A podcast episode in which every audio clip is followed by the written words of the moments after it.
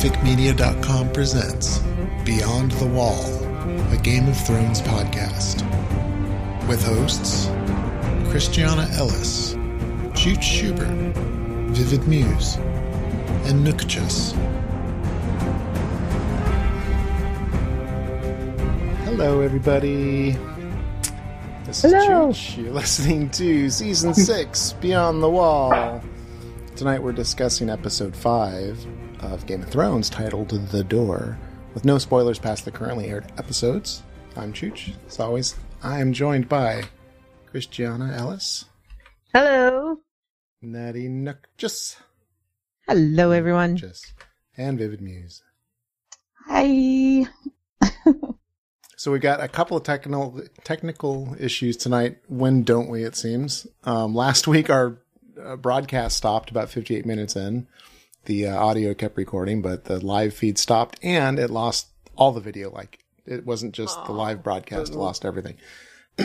but so people who uh, watch on YouTube or whatever, um, you can listen to the podcast, and actually you can find it again in iTunes. It was gone for a while. Um, I've made a much easier way to find it.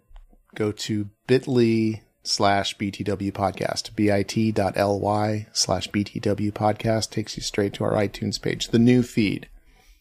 If, um, if you are listening to this and you had subscribed a while back and never had a problem, please go to that new feed and resubscribe because things may have changed and I don't want you to have a problem, you know, in the future um, related to that. Oh, the other technical problem is with me and Viv at home. Our air conditioner's out, so you're going to have some extra oh. fan noise happening, and hopefully not too bad of a fanny strobe light. But I turned my overhead fan off and got this out, but oof, it's already Oh. starting to get heated up in here. yeah, we can totally hear that on the microphone. Can't hear the overhead fan, but we can hear the hand fan. Can't win. So, something about uh, when you had the fan up and just the way that it made the light reflect, all of a sudden it looked like you were on a green screen and like the background behind you was, for, you know, projection. Oh, cool. I'll have to look for that. I, it was just caught my eye. It wasn't really that big a deal. Um, also related to the new iTunes change, we have two reviews up that came up. Yay. Thought I'd read them real fast. We got a a nice quick review from Tibby called "Walking All Over uh, the Wall." Fun discussion each week about Game of Thrones. The panel hits all the high and low points. Thank you for that. And one from Lord Marauder, best Game of Thrones podcast out there. Ooh, thank you. Yeah. Thank you. I've been listening to the gang since they started, and I have to say that their podcast is the best. They work very hard to avoid any spoilers based on what is known from the books. However, they are not afraid to enrich some of the scenes or understanding of the story based on the content of the books. I find it adds some great depth where a TV show might need to be abridged. Subscribe to it now if you're a fan of Game of Thrones. Thanks. And uh, That's they, a good review. yeah. Both of those. Yeah. They both get five entries to our new contest to get a $50 gift card at the end of the season. So, hey, Thank you so much, Tibby and Marauder. Thank you, thank you. if you review, you can get five entries as well and win that sucker. Um, other news, uh, Balticon is coming up this weekend, and uh, you this will be in the podcast feed before we leave for Balticon. Um, if you happen to be in Baltimore this weekend, uh, George R. R. Martin is the guest of honor at Balticon 50 at the Inner Harbor, and we're doing a panel uh, Saturday night at it's now 6 p.m. Right? Mhm. Yes, Yes, 6 p.m. in the Kent. in the Kent Room, and so we'll be doing our live show there. It's not going to be an episode discussion because we will. Um, We're doing that tonight. before the episode records, and we're doing this tonight. Exactly. Um, we're going to, I believe, we're going to talk about what ifs. So, things that happen. What if Ned hadn't lost his head on that fateful day? That sort of thing. Uh, Right. it's thing, and this I is think one that I've been waiting for us to do for a while because there are so many good possibilities in there. I think Maybe that's going to be a lot of fun, and we'll release that into the feed sometime after Balticon. Um, last time it was what nine months after Balticon. I promise that's not going to happen this time. Yeah, Um, I will yeah. be checking sooner this year. Shooting for, know, a week after or so. And um, hopefully, just before we leave for Balticon, I will have the George R. R. Martin uh, interview from Mysticon sent to us as an exclusive from Podcasting's Rich Frit Sigfrit to send to us and Geek Radio Daily. We'll get that in the feed, and you can hear that hour long uh, interview, which was a lot of fun. They did this kind of speed round at the beginning. And they're like, I, I know you get a million questions, so let's do a lightning round. You know, like, who's your favorite character? Tyrion. Is Jon dead? Okay, you can pass. Um, it's because it was a couple weeks ago. So it's just a really fun interview. You guys will just really enjoy it. So Cool. yeah, that is our news. I thought this week, if you guys are down with it, we would jump straight to the tree, the three-eyed raven, and go through right. that plot Uh, line. On that note, in the Q and A, uh, Paulette says, "Taking a deep breath and gripping my armrests for this one." Yeah. no doubt. Um, so yeah, I thought we would open with that since that is kind of the most significant thing this year. And I don't want to end on a sad note. um, so the first, Just real sorry, I just remembered. Uh, just real quick, did anyone notice that the the uh, actors' names were in a different order this time? yeah, no, not at all. Yeah, they were. I didn't go back and like specifically look um, for all of them and compare, but they were definitely in a different order, and a bunch of the people that are not normally at the front were at the front. And the what made me realize it is um, uh, something Isaac Wright, uh, the kid that plays Bran. I saw his name really early. Oh, wow, that's wild. Yeah, I specifically do not watch the opening credits. I don't want to know what zone we're going to. I don't want to know what actors are on the episode. la la la until the screen goes from dark to me. So, what did you know? Because you usually watch the opening.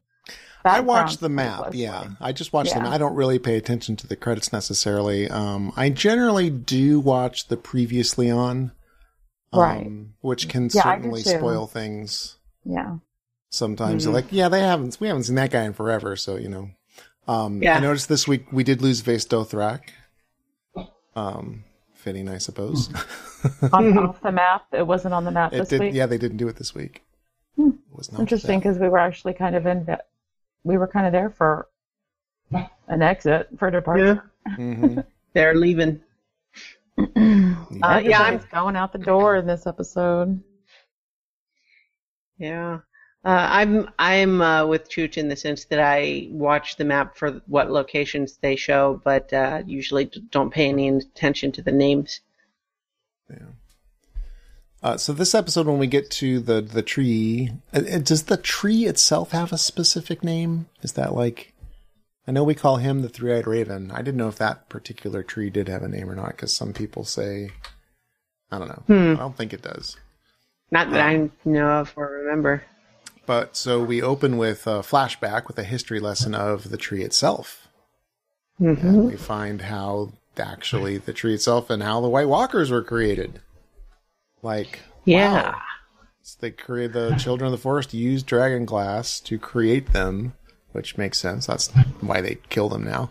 And because they were the enemies, they were burning the forest down, or the or to to defeat their enemies who were men, right? Mm-hmm. Cutting down, chopping down the forests. Yeah. Yeah. Yeah, they were chopping down their trees and defiling all that, you know, they believed in and stuff.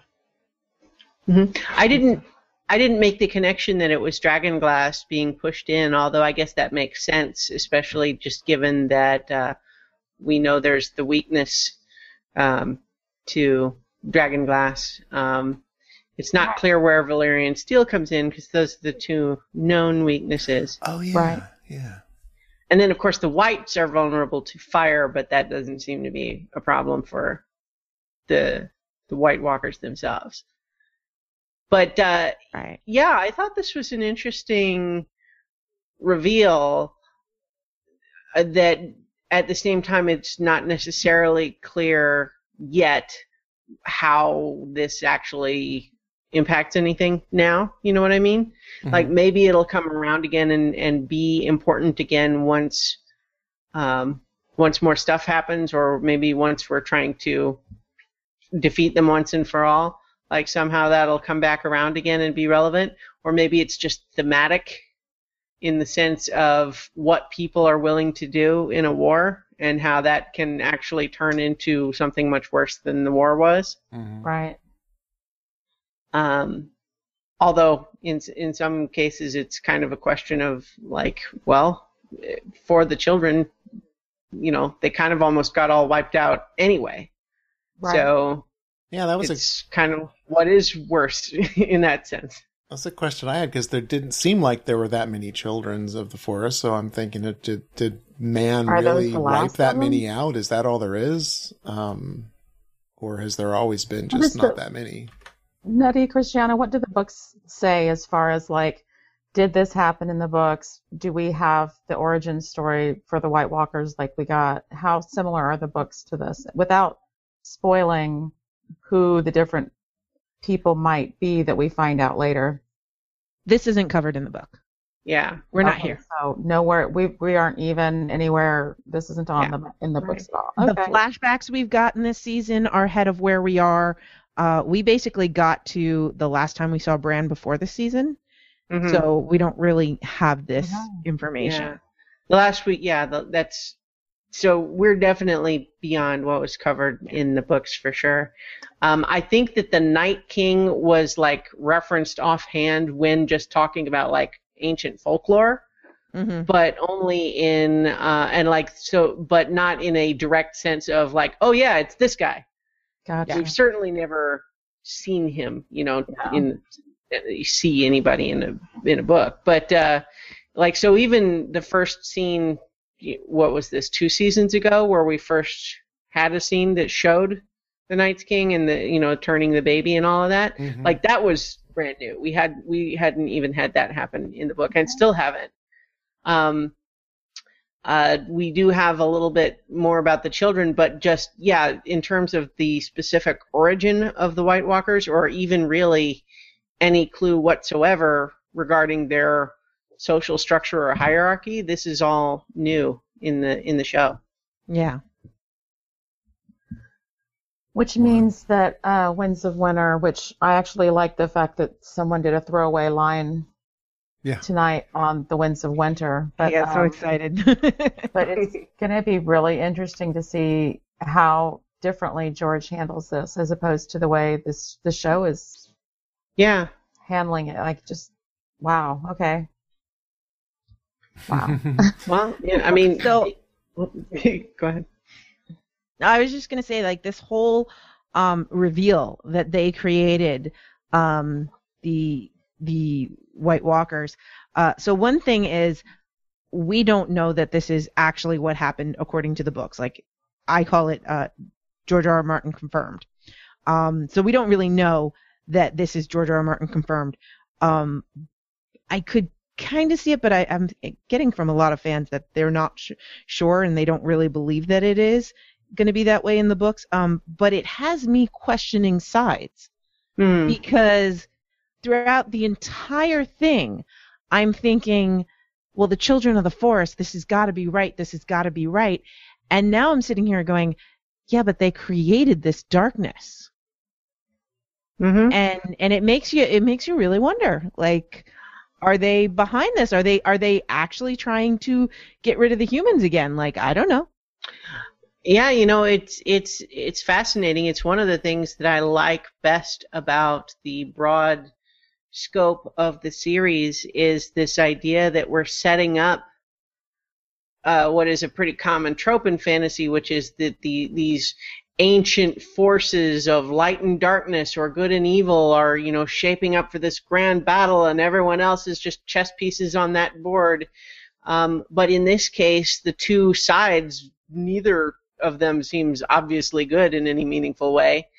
Um, i mean the white walkers certainly seem to want to kill everybody so you don't we don't like that Yeah. but we also really have very little understanding of why they do that or what their larger purpose is beyond just killing everybody. That might be Yeah. all.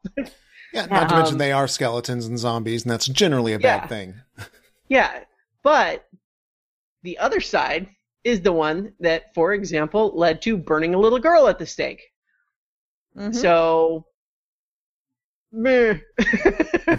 also, you know, shadow baby death magic and uh, um, creepy visions of the future. Like, so that stuff doesn't seem great either. Um, and it's it's all really interesting, I think, just in the sense of it forces us to question some things that seem like straightforward tropes like you know danny say being the chosen one according to um, the lord of light right it's like well we almost can't help but think like is that good Yeah. maybe not like And when i've talked about like her destiny or like what she's supposed to be doing which has kind of been a running theme for me it's like according to who and what is their end game Yeah. So mm, exactly. And and who's to say that the Lord of Light is not with working towards the children's ideas? And again, we I I'm questioning everything. I don't think that there is anything that I know for sure there is a right way and a wrong way. I do know that I'm kind of siding with the humans here. Um, I Hmm. could be wrong in this sense because I mean it does seem like the the unfortunately the children are um, the native species of this world. Uh, but I'm sorry, I'm I'm going to go with the humans. Uh, uh, exactly, definitively. Um, but uh, it it really makes me question things, and I know a lot of people are, were really unhappy with the idea that the children have created the White Walkers. But I love it because, again, as a fan of history, how many times do factions back a certain party to or get somebody to do their fighting for them or develop new weapons and then they become they get out of control and they can no longer control them. Hmm like how often does that happen? I know tibby left a comment on the event page. I can't actually check it without crashing uh, google hangouts. But um uh tibby had asked you know how come they can't control it anymore and i think it just might be one of those things that they started it and it got too big for them. But yeah. we also need to pay attention to the fact that they mention that they did it because the humans were cutting their trees and wiping them out.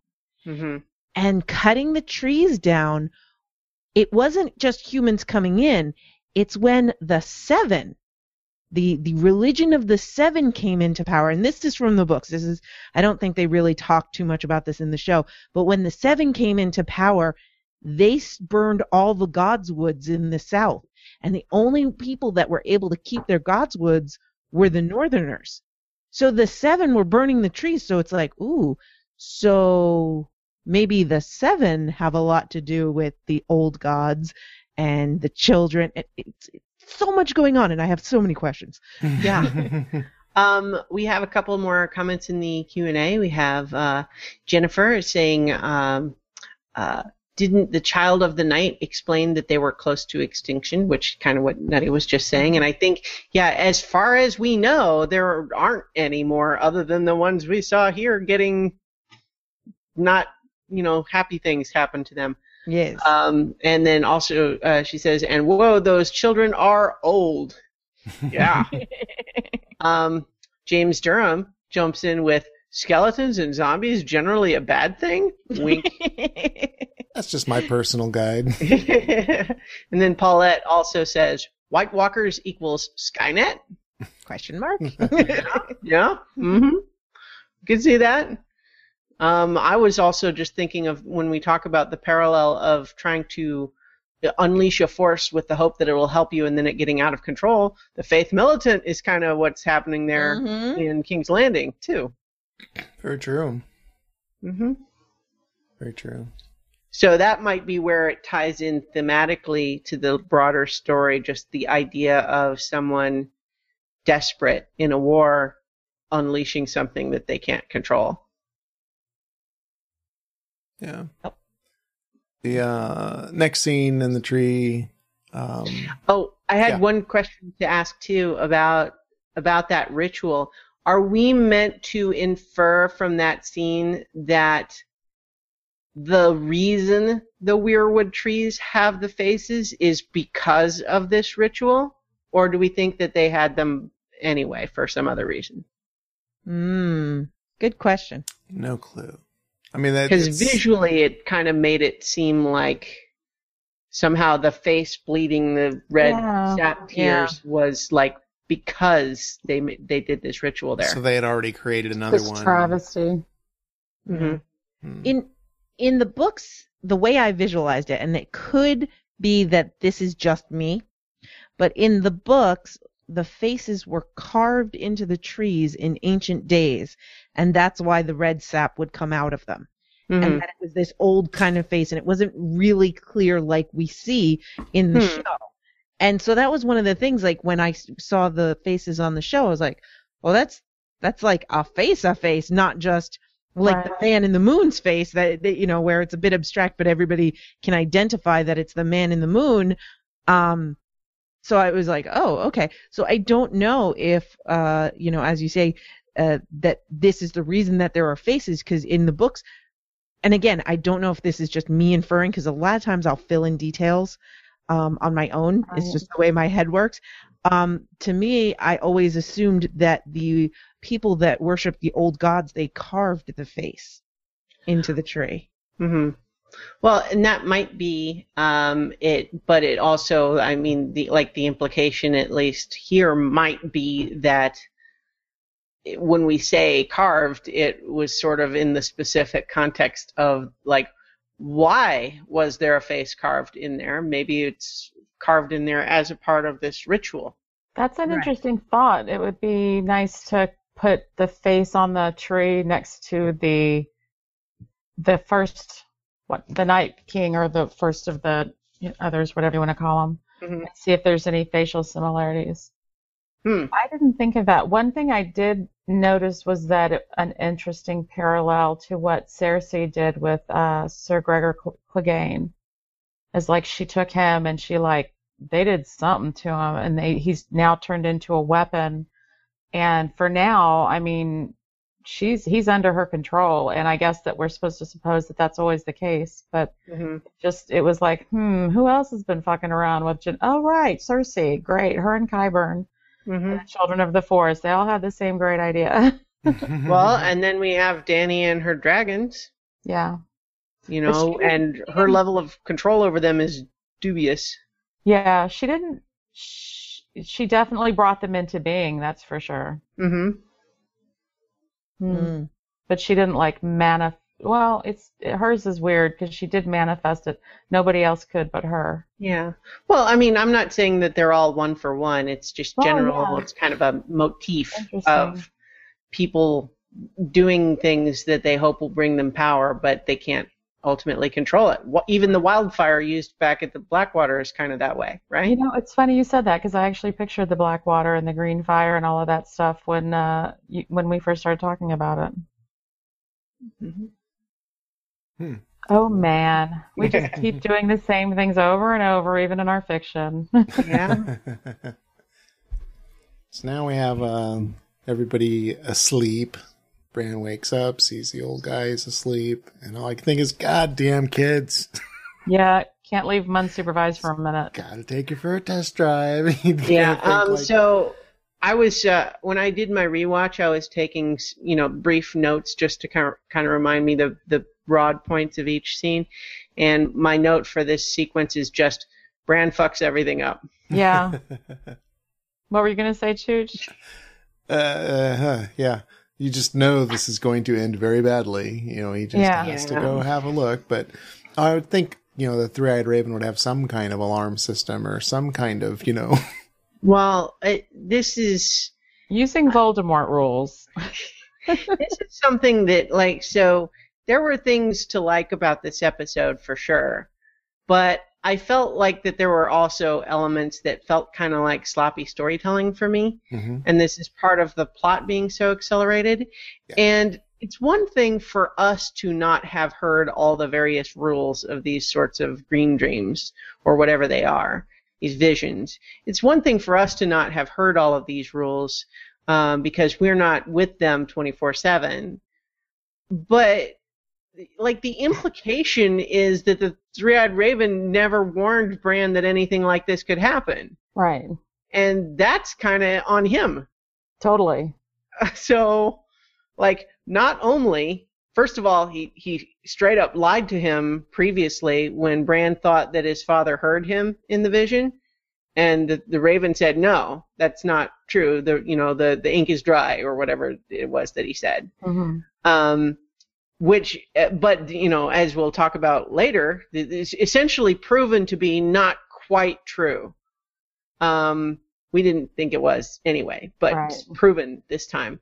Um, but then al- also just like, by the way, be careful about going to visit the White Walkers because they can touch you, and if they touch you, then they can get in, and it will break the spell and ruin everything. So maybe don't do that. Yeah, Just rule number one: don't do that. Okay. considering how long he was gone, Mm. they had to have this had to have come up. Something had to have come up, or Yeah, and so it, this it felt a little bit sloppy to me in the sense that it kind of puts it all all the weight on Bran for screwing it up, except that uh, it it makes no sense that the three-eyed raven wouldn't have warned him. Um, although Jennifer just chimed in with the Q and A, I think the three-eyed raven knew that it would happen. Well, yeah, that's what I. Uh, that's actually what I was just gonna say is that because at one point, um, you know, when we get further into the scene, he specifically tells Bran, "Listen to your friend," and so that's when he wargs into the younger Hodor.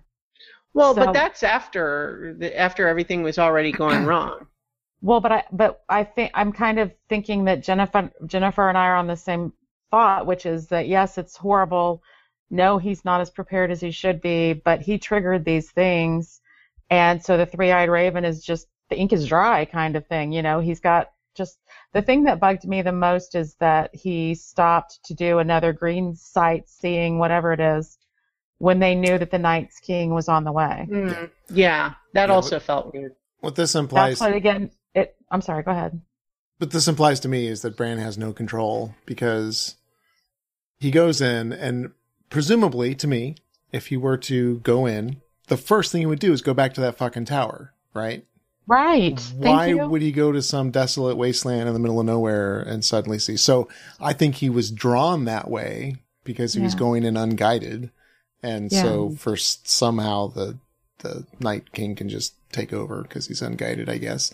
Um, and later on, like uh, he didn't seem to be able to leave on his own because why would he, you know, when they're saying Horgan to Hodor or whatever, why would he stay there? Why wouldn't he come out and then Horgan, Mhm. you know, control Hodor like he always has in the past? Unless he was trapped. I don't Yeah. know. I, he he had the look of somebody that everything was happening so fast that Yeah. he just couldn't even process it, let alone think of what action to take. Right. So, so my only my only quarrel with the idea that the three-eyed raven knew it would happen, and and this is the three-eyed raven explicitly tells him, "You have to do this." Just like, am I ready to do that? No, you're not. Right. And so it's like there's no element of it that feels like this was always the plan. Now, it's possible that like you were just saying a minute ago, maybe this is what you were just going to say is that um, it's not that he planned it as much as it was always what was going to happen. There was nothing he could do to change it. But it, that just makes me think you couldn't have changed it by telling him. Yeah, I I don't, know. no, I think we're in agreement. I think we're saying the same thing. I don't think that that was the three-eyed raven's plan, but once Bran fucked shit up as he does, Mhm. um, that was the course. That was when the ink was dried on what was going to happen next, and he just kind of. It almost to me seemed like, why are they stopping and doing another visit somewhere? Mhm. they need to be getting the fuck out of there. And it- what he brought him to may have been something that he absolutely had to, like, throw the baby in the swimming pool and they learn how to swim or whatever kind of a thing. Like, this is Mhm. the last chance I have to tell you anything, so you have to see it all now and deal with it now. Yeah. I don't know. It, it's, Well, it was yeah, I- I was just frustrated because I Yeah. I felt like it's one thing for us to not know all the rules, Mhm. Right. but it just makes no sense in a story context that Bran wouldn't have been warned about something like this if it was this dangerous. Yeah. Yeah. And you know, it's one thing if they had shown us him being warned and then him deliberately doing it anyway, Right. but he seems genuinely shocked that this is a possible consequence. Like he had no idea that it was like it's one thing for if he had gone and then tried to avoid being touched but then couldn't help it and then he wakes up knowing how awful this is, but he is still surprised saying like, "Well, okay, maybe he touched me, but so what? They can't get in." Like he so he clearly had no idea what the possible consequences were and that just makes no story sense why he wouldn't have been warned of some of that. I mean, I'm it's not something I'm going to harp on forever, but it just felt Mm. like rushed storytelling. So to me, because of those questions, it's more about um, it it it's giving more me more of the uh, well, whose side, who's on whose side, and maybe I should rethink what sides I'm rooting for, um, because I kind of feel like the three-eyed raven didn't warn Bran on purpose. Um, I kind of feel like the three-eyed raven knew exactly what happened to Hodor and had to make sure that it happened before uh, Bran had to leave, and that's why they rushed into that thing. Um, eh, you know, one of these things where it's like he knows this has to happen, and because it's already happened in what he'd seen, and you know, the whole Hmm. the ink is dry. You know, is, is that going to be like a fixed point or something? I don't know. So you think that it's the actual event itself of him taking him back and seeing how Hodor becomes Hodor, how Wylis becomes Hodor, that that is the thing that he thought was the most important thing for for for Bran to learn, right? I th- I think it's it's it's that it's important and that it has to happen. So I don't know that the three-eyed raven is right. I think I personally think that three-eyed raven has an idea of how everything works and he's probably wrong because I'm not sure he even realizes all of the things that Bran can do. Um I don't think he expected that Bran could go into the tree without him. I don't think that he expected so many things to happen. And he was clearly lying to Bran when he said, no, no, no, you can't, you can't affect things. You know, he's def, if not lying, he was definitely trying to mislead him. Yeah. Mhm. But I think that he had knowledge about the whole Hodor thing and that he knew before he and Bran broke up that Bran had to do that Mm. and that maybe in his belief is that if it doesn't happen, it's going to be you know a rip in the space time continuum yeah, or it was like, like, a that. fixed point or something. But I feel like he knew, and he had to get him there. I don't know that that's a good thing.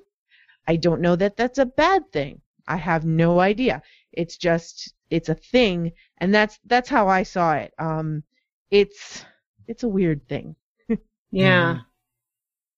I mean, it. This is. I was kind of avoiding jumping ahead to the next sequence, but uh, I mean, we're kind of all talking about it. Mhm. But like, it really raised. I, I feel like the big reveal in this episode is almost not even just how Hodor got his name specifically, although, you know, that was significant.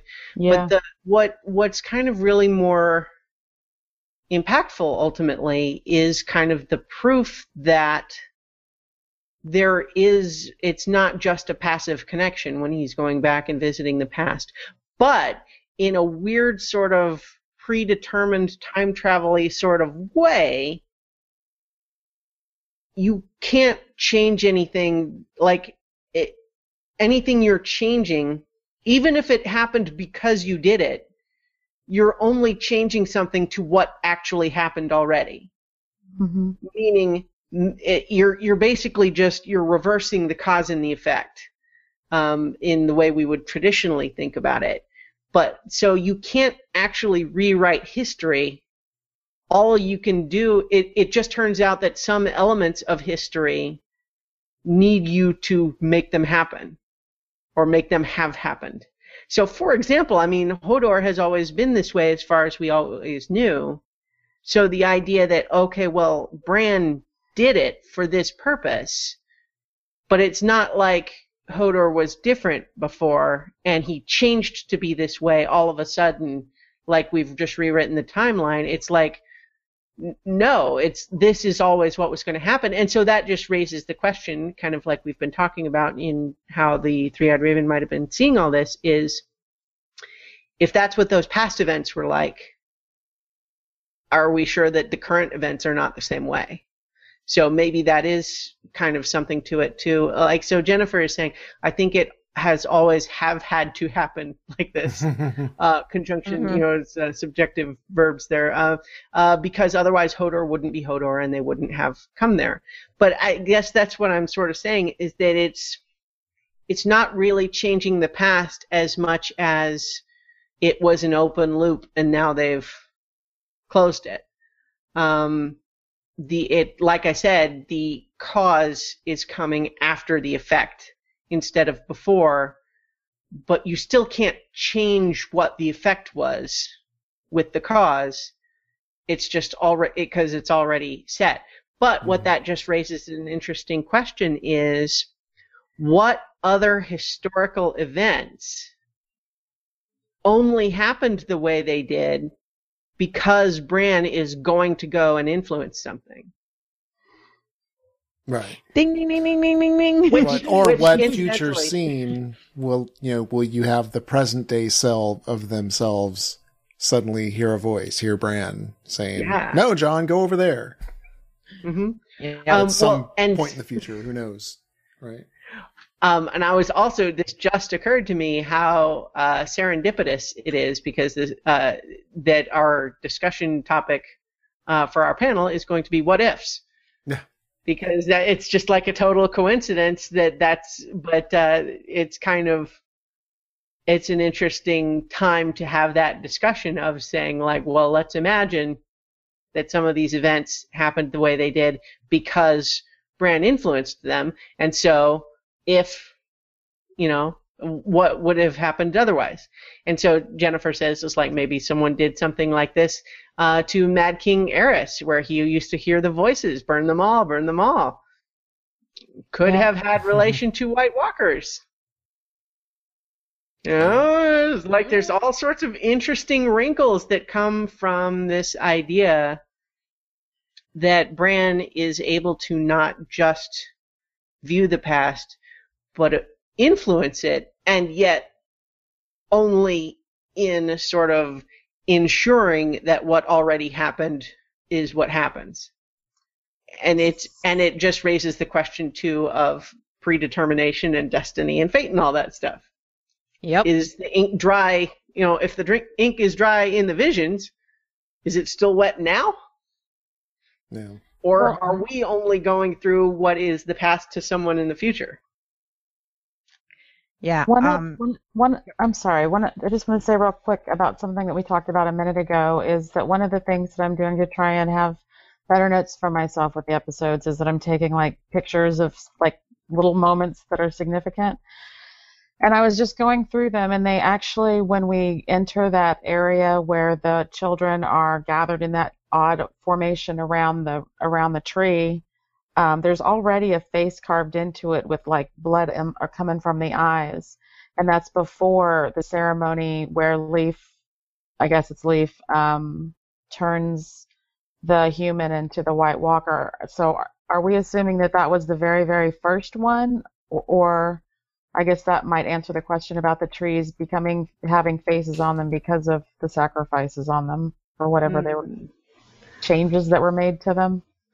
I, I maybe I misremembered be, when I, when I was postulating that theory because I, I for some in my head we didn't see the face until after the ceremony. That's definitely But before. you, okay, well if it's definitely before, then it, it, it still might be some pre-ritual thing because Yeah. if it's not this, then we don't know what the answer is. But you, Right. but you, I, I, I part of my theory was based on I thought we didn't see it until after, which was going to imply that they were connected, but uh, uh, maybe maybe not. Yeah. getting getting back to uh, Christiana's thing about Bran influencing everybody, it goes with a personal theory that I have had. Um, many people that read the books uh, complain about the first chapter being Bra- Bran, the prologue chapter, and they they will tell people to skip that chapter, um, which is kind of silly because that's where they get the direwolves. But they tell them to skip that chapter, and and it's all about you know the you got to swing the the axe when you execute someone and all this very important things. But they tell people to skip that chapter and that they can go back and read it later if they want to, and that yeah, the Bran chapters are really really boring. But I've always disagreed. For me, I was hooked in the first Bran chapter, and I have always felt that George started with Bran for a reason. And so this kind of ties into that, and that maybe the reason that he started with Bran is because Bran put all of the events into motion. And I really do think that this theory that he has been influencing the past and creating all of these things has a lot of wa- uh, weight there, and and that can totally totally be a thing. There's another theory that's out there um, that uh, all of the Brans are the same Bran. Let's be careful with possible spoilers. Oh, it's not a possible spoiler. It's just a theory.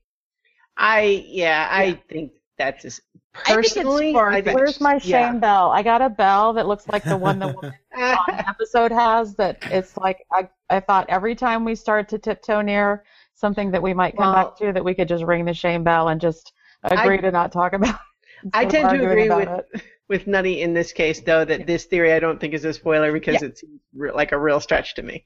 Yeah, it's, it's like a real stretch. But the one So- thing that this theory has that I think is neat, no, it just points out that Bran the Builder, or I think this is what it says, is that Bran the Builder is the first Stark. So it's kind of neat. And it goes to the whole first chapter is Bran. Mhm. Bran might be Mm. influencing that sort of thing. uh, you know, it, it's interesting you, you bring up the idea of telling people, eh, people saying, oh, don't read the prologue, or oh, I always skip prologues, or just Oh. don't read chapter one. That makes no sense to me Yeah. ever. Ever. I, I just Ever. sort of feel like if I'm going to read a book, I'm going to read it from the beginning. I'm going to assume that if there's a prologue there, it's there because the author felt like it needed to be there. And if I don't trust the author that it's worth having the prologue there, then why am I even reading the book? Yeah. Thank you. it has always been mind boggling to me. Like, it's one thing to tell an author, more often than not, the prologue you think you need, you don't actually need. It's Yeah. one thing as a piece of writing advice, but the idea that there is a book in your hand and you're going to deliberately skip the prologue, that's just seems dumb to me personally. Uh, but whatever. Absolutely. I totally, I, I agree with you. And when the Night King did the thing where he touched his arm and and was able then to get in to the caves in the tree, I, I think I said something to Oh. Chusha along the lines of, "What kind of Scooby shit was that?" Sorry, like, that was an accident. I'm sorry, I missed something. yeah, nothing came I, across. on I had this a web page open. Okay, sorry. I, I had a web page open and it made sound and I turned it off Oh, really okay. quick. So if I made a face, Oh. that was why. Okay, it didn't come across for us. Okay. Yeah, she was like, "What's this Scooby shit?" I th- this whole scene was just full of dumb plot things, reasonings. Hmm. You know, like eh, you see this horde of dead things. Let's walk towards it because I don't have any suspicion that my dad heard me. Mhm. Like, what could go wrong? It was just Yeah. so Well, stupid.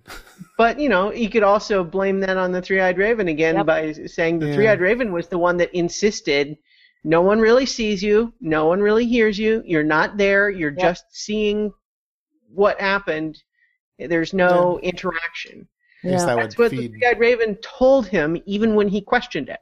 Yeah, that would feed into thinking that it was intentional. That makes sense. Um, uh, Paulette says uh, the tree keeps the three-eyed raven alive. Maybe the children didn't turn the human into a White Walker, but just provided a dead human for the tree to work with. Hmm. You'd have one to one tree for walkers. Yeah. Now, as kind of a, a, a follow-up from the earlier comment, uh, Jennifer says uh, maybe the Mad King could have been a mistake by the three-eyed raven, which could be the reason he doesn't like to talk about it. Although I'm also thinking maybe it might even be a mistake from Bran. Like if he starts trying to warn people about the White Walkers, um, you know, using this ability. It's possible if he does suffer for a lack of control, kind of like Chooch mentioned, maybe he just goes around trying to tell anybody he can find and it screws some stuff up like that. Hmm. I think it's a mistake for the children of the forest not to have a house built of fucking obsidian glass, dragon glass, because they know that kills them. Why didn't they have more of it? Why wasn't it on every spear?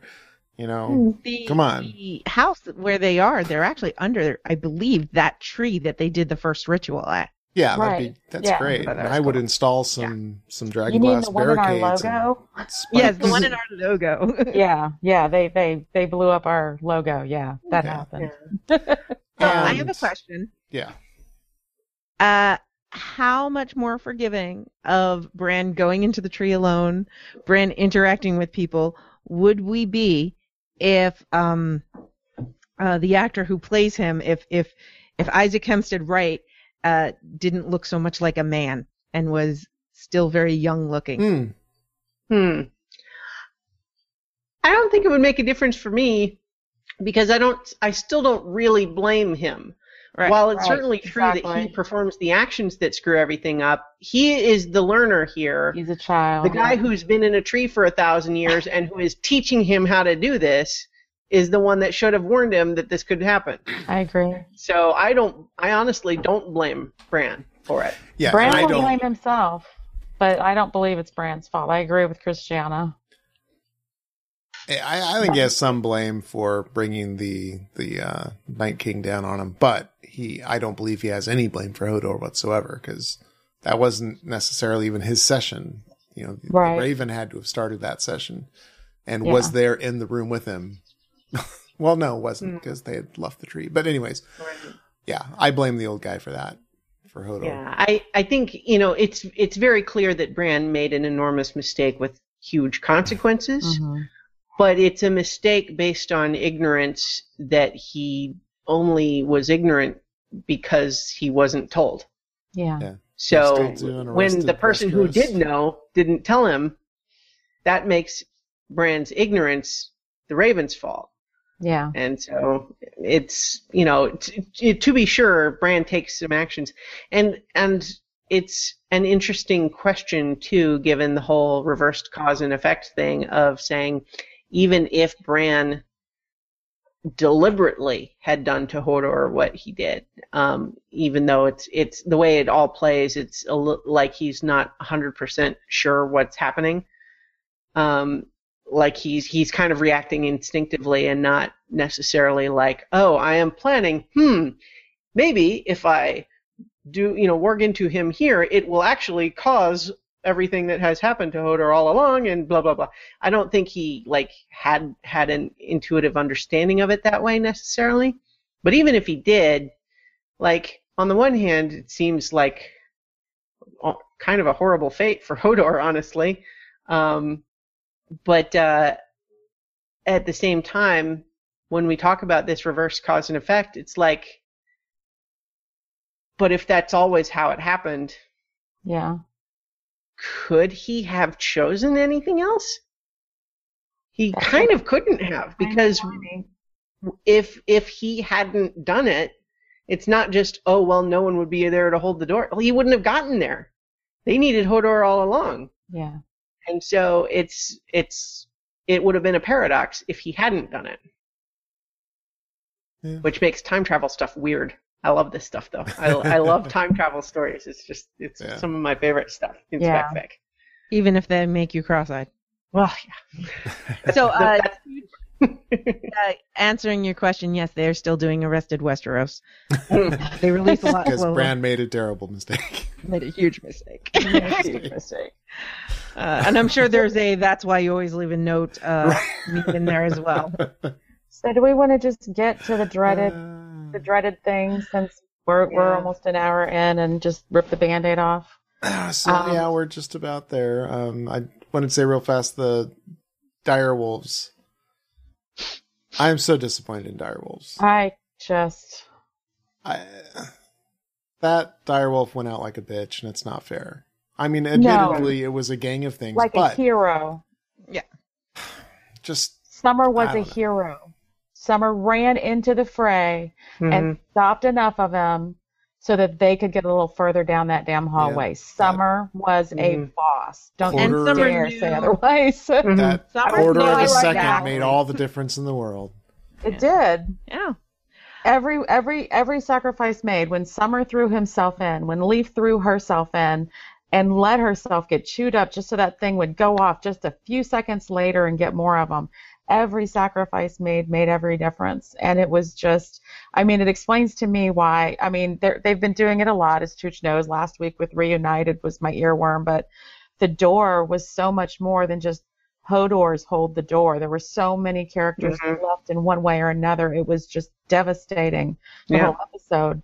But um, I've kind of when we saw Bran in there and amongst the White Walkers and everything, and then he got the hand brand, and then they're getting ready to go, and then there's this really really sweet moment between Meera and Hodor where they're like, "So what do you want? You want eggs? How do you no. like them cooked? What about a Mhm. rasher of bacon?"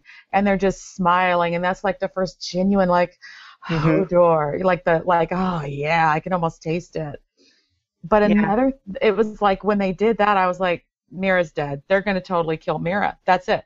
They're the Hmm. Night King's coming. They're taking their time. They're having this really awesome moment. Someone's gonna bite it. It's got to be Meera. Well, yeah, in some ways, she's, you know, if anyone is expendable, it seems like she would be expendable more than Hodor would be. Yeah.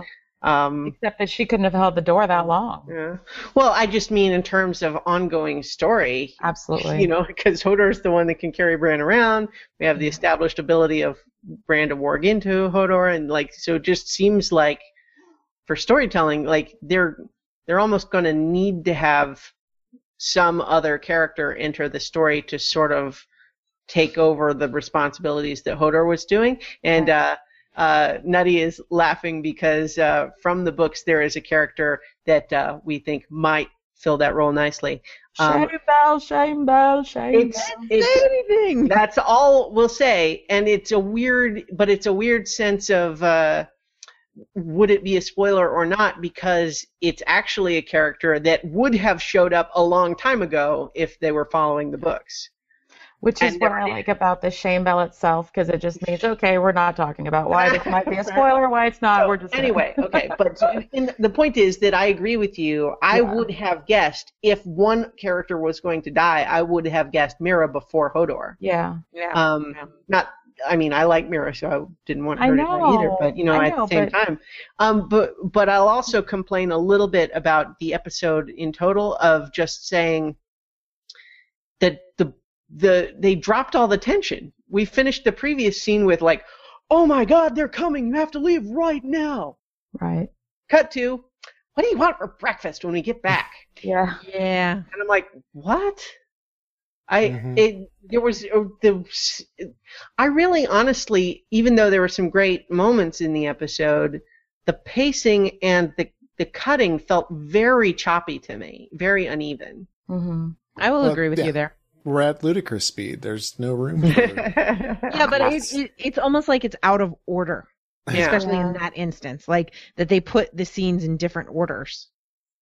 Yeah. Mhm. Except they did. I had I wanted to ask you guys something else. Did you notice how um when um so when he warged into the younger Wylis and he's Mhm. on his back, did you notice that he does this thing with his arms and his feet that he's done in like every time they've been under attack and it's like the exact same thing that the actor Kristian Nairn is Mhm. doing when he's got his back up against the door holding it. He's flailing his arms like this and he's kicking his Mhm. feet and he's saying hold it and it just gave me goosebumps because if you go Oh, back yeah. to the uh when he when the when he and Jojen and Mir and Jojen was still alive and and they were in that tower and Jon was outside with the wildlings and it just he did that same as soon as there was violence he kind of just lost his shit and started saying Hodor and and doing like this rocking thing it Mhm. was like that echo of his experience in his childhood it like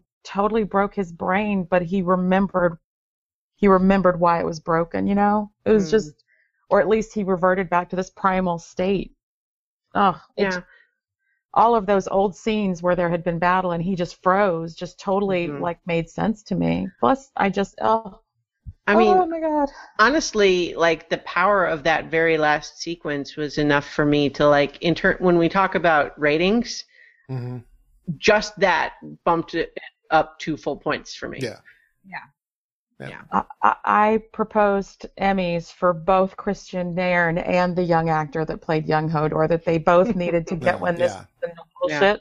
I don't care, Kevin, Kevin Spacey. Who cares? Whatever. the the two of them it was it was so beautifully done it was excruciating and i chooch can tell you i was the first two times we watched it i had my covers over my eyes and going la la la i can't hear anything mm. oh i yeah When we watched it live, yeah, she the first time and it had to mute.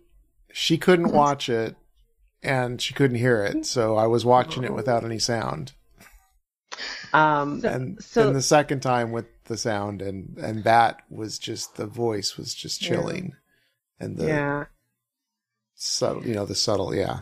it was just uh yeah So, adding on to what Viv was talking about, that to me is one of the reasons why this whole concept, the whole Hodor thing, okay, the whole Hodor thing, it's so crushing, heartbreakingly sad, but it's also so beautiful.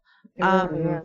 He experienced his own death when he was a child, and he's known about this ever since then and that's why every time things get violent he like gets into that state and that's why he Mhm. just can't do anything and and you know he is this fragile sensitive uh, human being but his this traumatic event and and living with this your whole life and then having that whole like freak the mighty relationship with Bran and knowing what this is happening i mean it's it's just it's heartbreaking it's crushing it's absolutely beautiful. Um sunday night i you know i didn't watch the episode live. Uh sheriff bullock sent me a message and he's like i'm so upset but things are good. Uh, but it's so good. I'm like okay i haven't seen anything yet. He goes i know. That's why i just told you. I'm so upset. I'm like okay. So i was like all right. Then i logged onto facebook and i saw tr- in the trending and it was like oh crow people are getting upset about game of thrones. I better watch this right Yeah. away. Right and so I stayed up and I watched it. And I finished the episode in tears. Hmm. I was sobbing. bereft I is a good word for what Mhm. we're going through i think bereft yeah, I is a good had word for what we're feeling no expectation of this at all. Like I knew Hodor said Hodor for a reason. I knew that there was something we were going to find out. Like I just knew this in my bones, but I had no idea. And um, I don't want to get too maudlin, but this was the second time this season that I just really wanted to talk to PG, Yeah. Hmm. and uh, it was good. It was good. And then I stayed and I listened, and this whole Hodor thing is George R. R. Martin confirmed. Yeah. Um, Paulette has a comment saying, "Still, if Game of Thrones doesn't get the Emmy for best editing for this one scene, I will be very upset. It was a masterful sequence spanning not only multiple characters but even multiple times." Um, I agree about the scene, although I do have mixed feelings because typically they award editing for a whole episode, not for just one sequence, and I definitely don't think the whole episode deserves an Emmy. Yeah. See where they spent Yeah. their time. yeah. Um 'cause and I mean not that it's even necessarily on the um, episode director's um, head for the other parts just because the story gets broken um, you know as as a group thing. So if they're basically saying nope, these are the things that you need to cover, then there's only so much you can do sometimes, but I think the editing, yes, in that final sequence was amazing. The rest of it, not as much. Um, and in particular, just that the one that I mentioned where we cut away from Bran and Meera and the Raven with, "Oh my God, they're coming! You have to leave." There's not time to teach you everything, but I'm going to give you a new vision right now. But then when we cut back, all of us, all of that tension seems to have just evaporated Mhm. and it's like, oh, we're happy that we're going home now. And even though it builds up again, it just felt like this real drop in the tension for no reason that I could tell. That discussion about breakfast should have been earlier in the episode. Just Yeah. I think. Yeah. throw you off. Yeah. Um, yeah. Yeah. Um, Uh, the one I, it's I- not even that I didn't like the theme. Sorry. Yeah. Go ahead. Yeah, totally agree. Um, one thing I was thinking about working into the past. So in say season one, when Bran would see a three-eyed raven, was that the three-eyed raven, like in the future or somewhere else? Like Mhm. I'm wondering, like how would do would we perceive them? Which made me think, how did Bran or how did Hodor see Bran? You know, Mhm. was he another creature or was he did he look like Bran? I don't know.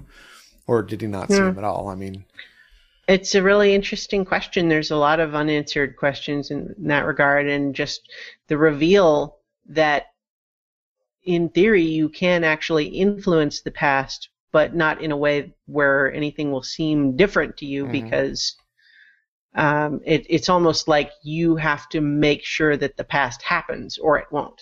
Right. yeah. But otherwise, it's you're you're essentially taking action to preserve your timeline as you know it hmm um, in order to have the future that you want. Yeah. But you can't. Uh, well, you know, we don't we don't know, but just introducing that that possibility, confirmation that the ink is not dry in quite the same way that the three-eyed raven implied that it was. Yeah, and in my mind, I think I'm opposite of Nutty. Uh, it's not as poetic, but in my mind, young Wylis has the seizure, and then you know, he was obviously slowing down, comes out of it. I think he would would have blacked out, and he's just simple Hodor for the rest of his life now, and has no idea what happened or what will happen, and seems pretty happy most of the time, Mhm. except when there's some crazy violence, and he, you know, he seizes Yeah. up. But um, in my mind, he's just a ha- he, you know, lives his simple, happy existence and I has no recollection of it. I really hope that's true, but um, as he is, I think, quite skilled at doing, Kristian Nairn, I think it was in the previous, I think it was in episode four, where Bran first sees Wylis young and talking about he knows how to take down Benjen, his tells when he's about to attack. Um, and when he comes out of it, he looked at him and he said, I saw you as a boy. You used to talk. What happened? And just the weight, Hodor, you know, just like the weight, kind of like it was mm-hmm. Hodor, you know, kind of like this is what happened. And Yeah. I mean, I don't know if that means it was a lot to read into it, just Hodor being mm-hmm. said, but there seemed to be a lot of weight behind it, like he did remember. And I really believe, because I, I have to watch it three or four times before we podcast about it, and I it, every time it looked to me like Wylis looked directly at Bran and saw him there, and then warped, and then his eyes went back in his head, and so Mm. whether he remembers it clearly or not, whether seeing Bran grow up has supplanted or over has overwritten what his memory remembers of what Bran looked like later, you know, I think that it was to me it was a little confusing the way they shot the last scene because it was Meera dragging Bran off and Hodor holding the door Mhm. and they kept showing like I went back through my pictures and there were like three pictures of just white out snow and then I realized that it was Hodor seeing that Meera and Bran were out of sight. He Mhm. saw that he held the door. Yeah. He held for the rest of his life he held the door and it gave them time to escape. And so on some level I hope that he doesn't remember that at all from his Yeah. childhood. Um, but I- on the other hand, I hope that he realizes the weight of what his sacrifice really was, you know? It's hard to know, but kind of like Chooch, I had interpreted it not that he remembered like he knew all along he was going to have to do this, as much as I feel like, or at least the way I interpreted it, was that the seizure essentially just makes him into the person that he's going to need to be in order to do that when the time comes. And that includes specifically avoiding fighting so that he doesn't get himself hurt or killed in a way that will prevent him from being able to do what he needs, you know, get where he needs to go, so to Right. speak. Um, but yeah, so at least my take on it is that if there's a sadness or a weight there, and there might be, it might just be in the sense of realizing that he had lost something without necessarily understanding why or how or even what exactly. But he does seem to be aware that he's not like other people anymore, and maybe he even remembers that he used to be. You know, may and he's he certainly seems to understand when people speak to him just fine, and so it may even be that, it, like to some degree, he's I don't want to say trapped exactly, but it may just be like he's still more or less coherent inside and just can't say any other words.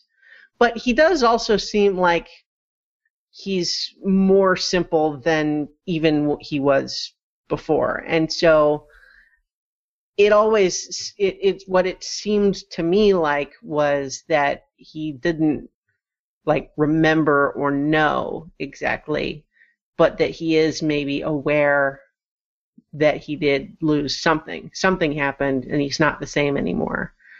But I don't, I don't know. It's it's it's hard to know, and we may never get a more definitive answer. Yeah, Yeah. probably won't. It, it, it, if we wanted to talk scientifically, it uh, appears to me scientifically what had happened is that when Bran wargs into him, he's kind of warging into him in two times and connecting the two somehow. hmm And that created the seizure, which created a traumatic brain injury. hmm And so he has a bit of aphasia where he can, I think that's the word, where he can only say one word, but it means different things. Like, I mean, even when they're talking about the eggs, Mhm. it's like, yeah, you like eggs? Hodor. You know, and he has Mhm. different inflection for everything, but he can understand everything. So there's that. And Mhm. that the traumatic brain injury, you know, it, it changed the way his brain works, but he's still the same person Yeah. kind of a thing. And, um, It's just like burned imprint into his brain, and that's all that Yeah. comes out now. and, and, yeah.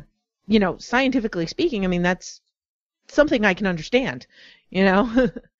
and uh, Yeah. So to the extent that he knew anything, I feel like, at least to me, it didn't seem like he knew all along that this exact thing was going Right, to happen. right. But I think when the time came and she's yelling to him to hold the door, and he understands why they would need to hold the door, there might have been a sort of crystallization of realizing, like, this is my purpose. This Yeah. is what I was always He meant wasn't to do. He looked Yeah. very brave. He lo- it was like you're saying. It's like he was Mhm. like, nope, this is what this is what that's all about. and I have to hold the door. uh, correct me if I'm wrong. Maybe I'm just wishing this. Um, Bran wasn't warged into him when he was actually holding the door, right? His eyes were not rolled back in his head. Yeah. Okay. Um, well, okay, it's I feel like it's complicated because Yeah.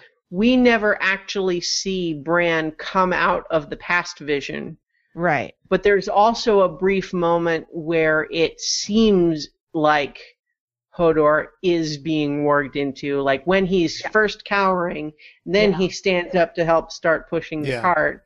Right. That looks at first like Bran is warging, but then when we cut to Bran, he's still in the past vision, Yeah. and so it's not 100% clear what's happening. It may be that Bran is kind of warging into both, or it may just sort of be the change that Bran makes catching up, Yeah. and that's when Hodor starts to understand what's happening and mm-hmm. that what he's going to have to do. I kind my notes I said he got warging in his green sight and green sight in his warging, and it just looks like he just like Yeah. crossed the stream somehow, you know. So Mm.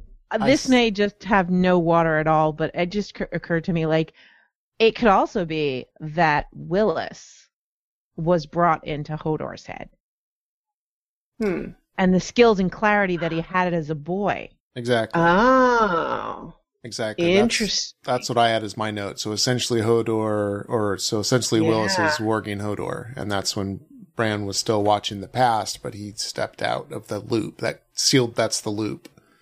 Hmm. Damn, Chooch, when you say it, it, it holds a lot more water. Yeah, that makes sense. The idea that sort of. Uh, yeah, yeah, I that that makes sense. That makes sense. I like that. Yeah. Okay. I, I'm I'm I'm starting to even feel better about like the Bran- whole experience. Yeah, Bran. So maybe Bran just sort of acted like a conduit, so Mhm. to Yeah. speak, to allow young Wylis to inhabit his his older body and do what needed to be done. Yeah. Oh, so many theories going to be, be forming now. Thanks. Yeah. well, I mean, a lot of it's kind of deliberately ambiguous in a way that we don't fully um, know exactly what happened. But uh, Yeah. but yeah, oof, Wow. boy. Mhm. So, I think we cleared cleared all that up, right? We, we I have one thing. Uh, just one last thing. Call me Columbo. Um, Mhm. so Leaf takes the spear, stab, stabs one of the White Walkers. It doesn't work. It Meera seems picks up the same staff, thrusts it in, and it works. Oh, it was the same one. I didn't get that. Yeah. I assumed one had I- dragon glass and one didn't. See, Ah. I I thought that what I mean, you may you may be onto something, but at least on my my viewing of it, Mhm. I thought that what was being communicated is that Leaf stabbed and it didn't penetrate the armor that it was wearing. Okay. It stabbed him like in the chest, but then Meera threw it and it hit him like in the neck. And That could It be. That could be. I that's like I said, I wasn't watching it that carefully to be sure that that's what was happening, but as as it was progressing, that's that was my take. Yeah. Because it's certainly true in the books, and they establish this that the uh, the dragon the dragon glass weapons are not a cure all because they're very brittle, and if you try to use them on like plate armor, it will just shatter them. Yeah. So. It's, That's why the dra- the Valyrian steel is the way to go there. Exactly. But it's it's interesting to think about that that just one little thing, but uh, Mm. it Yeah. could just be the physics of where they were stabbing or it could maybe mean something Yeah. more. I don't know. Well, it could. I mean, there might be something to that. Since we learned in this case that they were created by the children, you could argue that would that mean that the weapons don't work the same way when wielded by the children? I also wonder if because they were created by the children, maybe the children need humans to kill them for them because they can't kill their own creations. I'll Hmm. be honest, when I saw that it looked like a dragon glass, um, whatever that shard was going in, I just assumed, well, I guess dragon glass isn't going to work on the Night's King or any of the, his, you know, because there's Yeah. always got like a, a certain group of them around him. So I don't know if maybe the dragon babies. glass that Leaf had didn't kill him, but the Valyrian steel that Meera might have had did kill him because he's like of a higher hmm. order of, I don't know. I don't know. It's going to be interesting to see how it plays out for sure. Yeah, I saw um, Tibby in one of part of the feedback had mentioned a theory that I think I don't know that it's necessarily spoilery, but it doesn't hold water for me because you know Sam used the spear and he's presumably not super special other than he's awesome. Mhm. He's just a regular man from the south, you know. Yeah. Yeah, I don't think there's been any implication that certain people are able to use the weapons in way it, like I Yeah. think yeah, but uh so but at least in this sequence I I, I might it might be interesting to rewatch that sequence just with this in mind specifically, but I thought that it was really just that she was unable to penetrate the armor. But at the same time, if that's really all they were trying to show, they kind of made a sort of sig- significant shot of it. Yeah. Of like, why bother showing her try and fail? Yeah. Yeah. It seems like a significant, like they wanted it to be significant in some way. And if all that it was is like, oh, she tried it on the armor and it didn't work, I don't know. I can't tell. I, I can't. I really, truly can't tell from the pictures that I took because it was such a close-up battle in such a dark blue place. yeah. Well, let's let's rewind back to the beginning of the episode. Um, yeah. It's Wait, nine really? Uh, So Sansa receives a letter from Baelish. It has Um, that that that birdie emblem on there, Mm-hmm. and so you know where's Molestown? Um, unfortunately, I I don't have any of the audio drops. Obviously, I would have done a few earlier, but um, so she goes to see Baelish, uh, bringing Brienne along. Of course, for a moment it looks like she might have gone alone, but we know she's not quite that stupid. And wondering, you know, um, um, how is this going to go? And clearly, she was not going to let him off easy. And I loved how Mhm. She kept pressing him, and even though he was so clearly uncomfortable, kept pressing and kept pressing. Mhm. And I think like one of the the real core things of the scene is when she says, you know, if you didn't know you're an idiot, and if you knew you're a monster, You're Or my you're my enemy. enemy. Yeah. She Yeah. says you're my enemy, which is Oh. even worse. right? Yeah.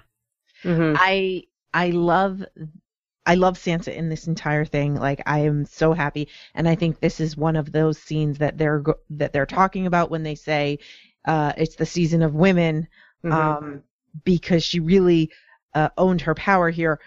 I I love that she didn't make him hear it. She made him say yeah. what he did. She made him, she put all of the uncomfortableness on him.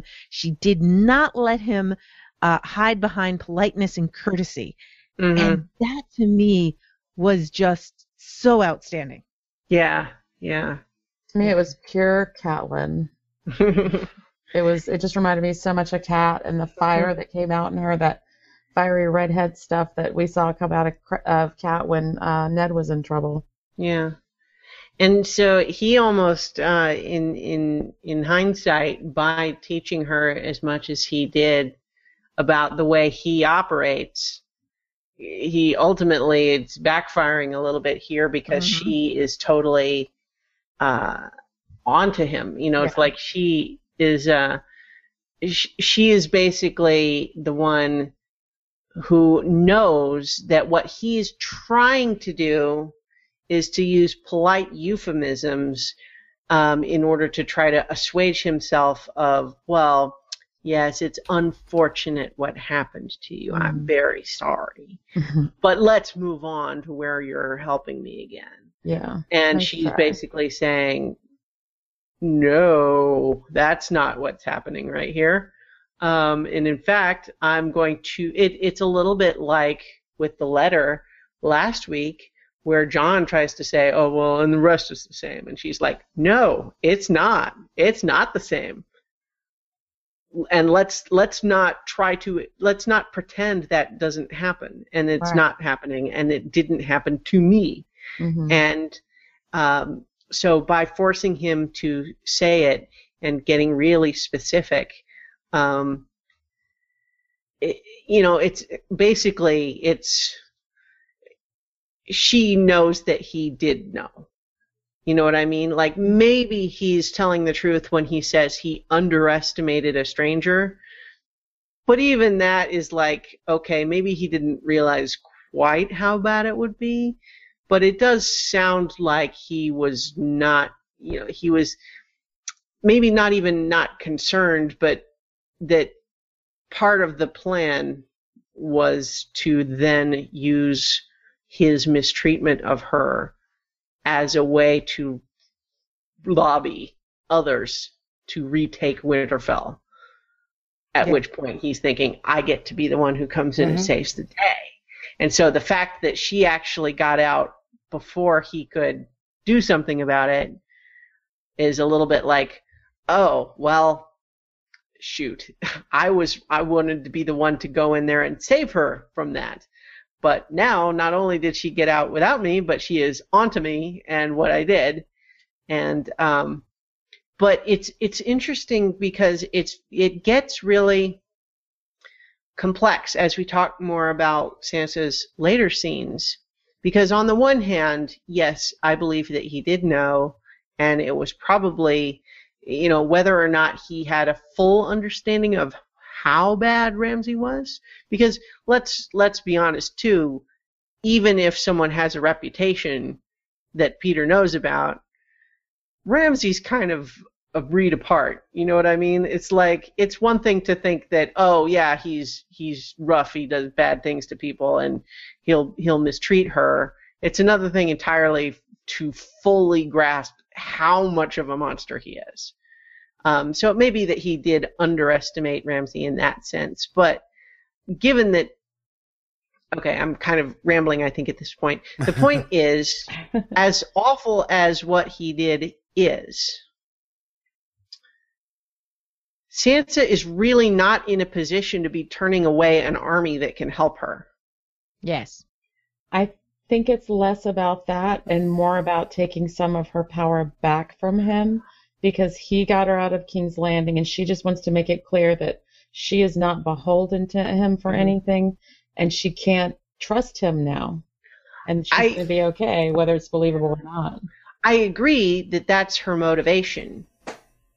But my point is, I think that she even knows that as much as she doesn't want anything to do with him, her larger goal of retaking Winterfell, they need people. They need an army, and here he is offering her one. He doesn't. She doesn't want to trust him, and she has reason not to trust him. But she is also not solely dependent on him anymore, any either. And to and the fact that she lies to Jon Yeah. is, I think, the telling moment of she knows that he would want to use the Knights of the Vale to support their effort if she told him. hmm Jon, that is. So Jon would want to use them if Sansa told Jon about their availability, and she doesn't want to deal with that. She doesn't Right. want to have to deal with Littlefinger, and that's why she lies. But I think that if she really, I think if it was about like uh, like it's it's good storytelling in that I completely understand why she would make that decision but ultimately i think the problem is she is also on a mission where they explicitly need soldiers So can we do an age check? How old is she at this point? Because we're assuming that she has a lot of knowledge and skills and like the ability to foresee a need and then act maturely about it. What's her age at this point? Is she 17, 18, 15? Who knows?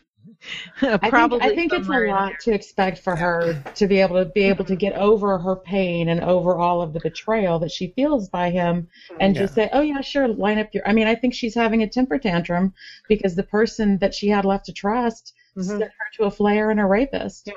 don't don't don't get me wrong i'm not i'm not judging her or thinking that she like i totally get where she's coming from i understand how she feels and why she doesn't want to deal with him but the problem is she kind of can't really have it both ways Which is why I asked for the age check. Yeah. I think she's I- young and she's she because look what she says when she's in that meeting. The North is different; they'll come rally, and it's not till Yes. Davos comes and backs and says, you know, I know people, I know soldiers, you know, and so I think it's it's her naivete that she is young and she is Yes. a little naive, and that maybe she things aren't safe. as solid as she thinks they are, and I Mhm. think that he- Davos also doesn't understand the North, and so I think more houses would come over than they suspect but so she's kind of half right, half wrong. You know, she Mhm. is right, but still naive. Yeah. Yeah, I, I agree a lot with what Christiana said, but I think her keeping um, Petyr hidden from Jon is actually in the reverse. I think she's not telling Jon about Petyr because if she told Jon the whole story, Jon would kill him. And It's a Mhm. nice think. Yeah. that she's keeping him a secret so she still has access to that army. hmm That's the that's that, that's the only reason that I I, could she's figure winging out it. that she would be because to me not telling Jon about Petyr is more it felt like she was protecting him. It could be what Christiana said that that that she doesn't want to have to deal with him and she thinks that Jon will make her deal with him. But I I I took it like the other way. I thought that she was keeping it a secret because she wasn't Yeah. discarding that option. I Yeah, I see did- though, and I wasn't going to stress over it because I figure we'll get more information next week. I didn't mean- rate it as a total shutdown of Baelish, so Yeah. I guess maybe that's a disconnect. Then. I I read it as exactly a total shutdown of Baelish, which is not to say she couldn't Yeah. change her mind, but it she was basically saying, "Leave now, or I will kill you, and I never want to see you again." Those were that's what she said. That's what she Yes. said, but he was successful like he usually is in getting his message across. The Mhm. army you're relying on is your brother's, your half brother, which has that little mockingbird effect, which makes her repeat this information that he wants Jon to have. So I suspect the information because we only have it from Baelish, and That- because it was well, delivered yeah. in a way that would make her repeat it to Jon, with or without a back, background story that would make him believe. I mean, he would probably not trust it as much if he didn't think that it was by Raven coming to Ramsay. Mhm. If it was just some guy that let Sansa go off and get ripped and flayed by Ramsay, he might have a second. He might give pause to just agreeing that there's actually an army at Riverrun. Right. Well, so I want to I want to come back to that in in a moment, but just in terms of why she lies to Jon, it's possible and we may get more information, but to my mind, it it it can't be about protecting Baelish. It, or wanting to hold on to that because she thinks Jon, because she doesn't have to tell Jon everything. She could say, "Hey, guess what? Littlefinger told me that he's got the Knights of the Vale and they can come help us. And Jon Yeah. will say, Really? What's up with that? And she'll say, Oh, you know, he likes me. He wants to help. She doesn't have to tell him everything. Yeah, yeah. Um, so I, I think that if it, it I, I can't, the only thing that makes any sense to me, and, it, and again, I may be proven wrong, but the only thing that makes sense to me is simply that she hates Littlefinger so much, and for good reason, that she does not want to risk any chance of having to ever deal with him again, even though what he has to offer now is something that she and Jon actually do really need. And she is just from an emotional basis. And again, I'm not I'm not attacking that she Mhm. has good reason to feel this way. Mhm. But she is making this decision something that is a big strategy decision that she is making just on the basis of I don't want to deal with this guy. She Yeah. is turning away an army because she doesn't like this guy. And again, it, it's there's there's I'm I don't mean to cut you off. I'm just I, that's that's what makes sense to me. Well, it, it could be. I love having lots of different theories. I mean, heck, it's called we call the site specficmedia.com. You know, spec is for speculative. So uh, I I love having all the different theories and the different Mhm. options, and it'll be interesting to watch it unfold. Yeah, yeah. She. Um, oh, and on a purely superficial level, um, I've been noticing this like all season. Sansa's eyebrows are just pristine. They are on point. They are just perfect. just completely superficial. Had to mention it.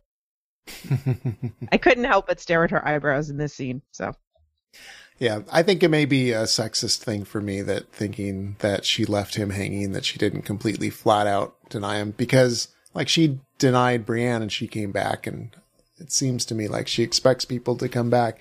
Um, and, and wants to do it indeed on her own, wants to do it with Jon's army and all that. I think she believes that. Big question is, is Baelish lying even about Blackfish? You know? Yeah.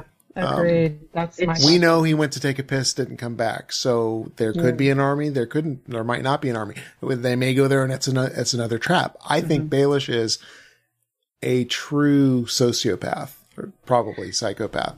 You know Yeah. that he has no empathy, and that she is just a, a piece on the board, and he has familiarity with her and the whole connection to Catelyn and all that, but you know, he doesn't necessarily care about. And I think he expected her to be the dumb little girl and he was coming to the rescue Mhm. and that he would just be able to talk his way out of it. And he did not expect Yeah. her to come at him like that. Or at least, you know, he could smooth it over and didn't Yeah. expect her to stick to her guns like that. That Yeah. He was plan. totally blown away. He was totally surprised by her reaction. Yeah. But- he was surprised gotta to ask you. But I think he remembers Catelyn really well, so I don't know if he was totally surprised. I think Mhm. this was possibly one of the possibilities that he was ready for. Yeah. Uh, Chooch, I got to ask you: Are Yeah. were you saying that basically Sansa was saying, "I can't be with you right now"? Yeah. You- you- the whole "How I Met Your Mother" thing. There's a whole episode about that, about how you know it's like I can't be with you right now, and and, and you leave the string behind you.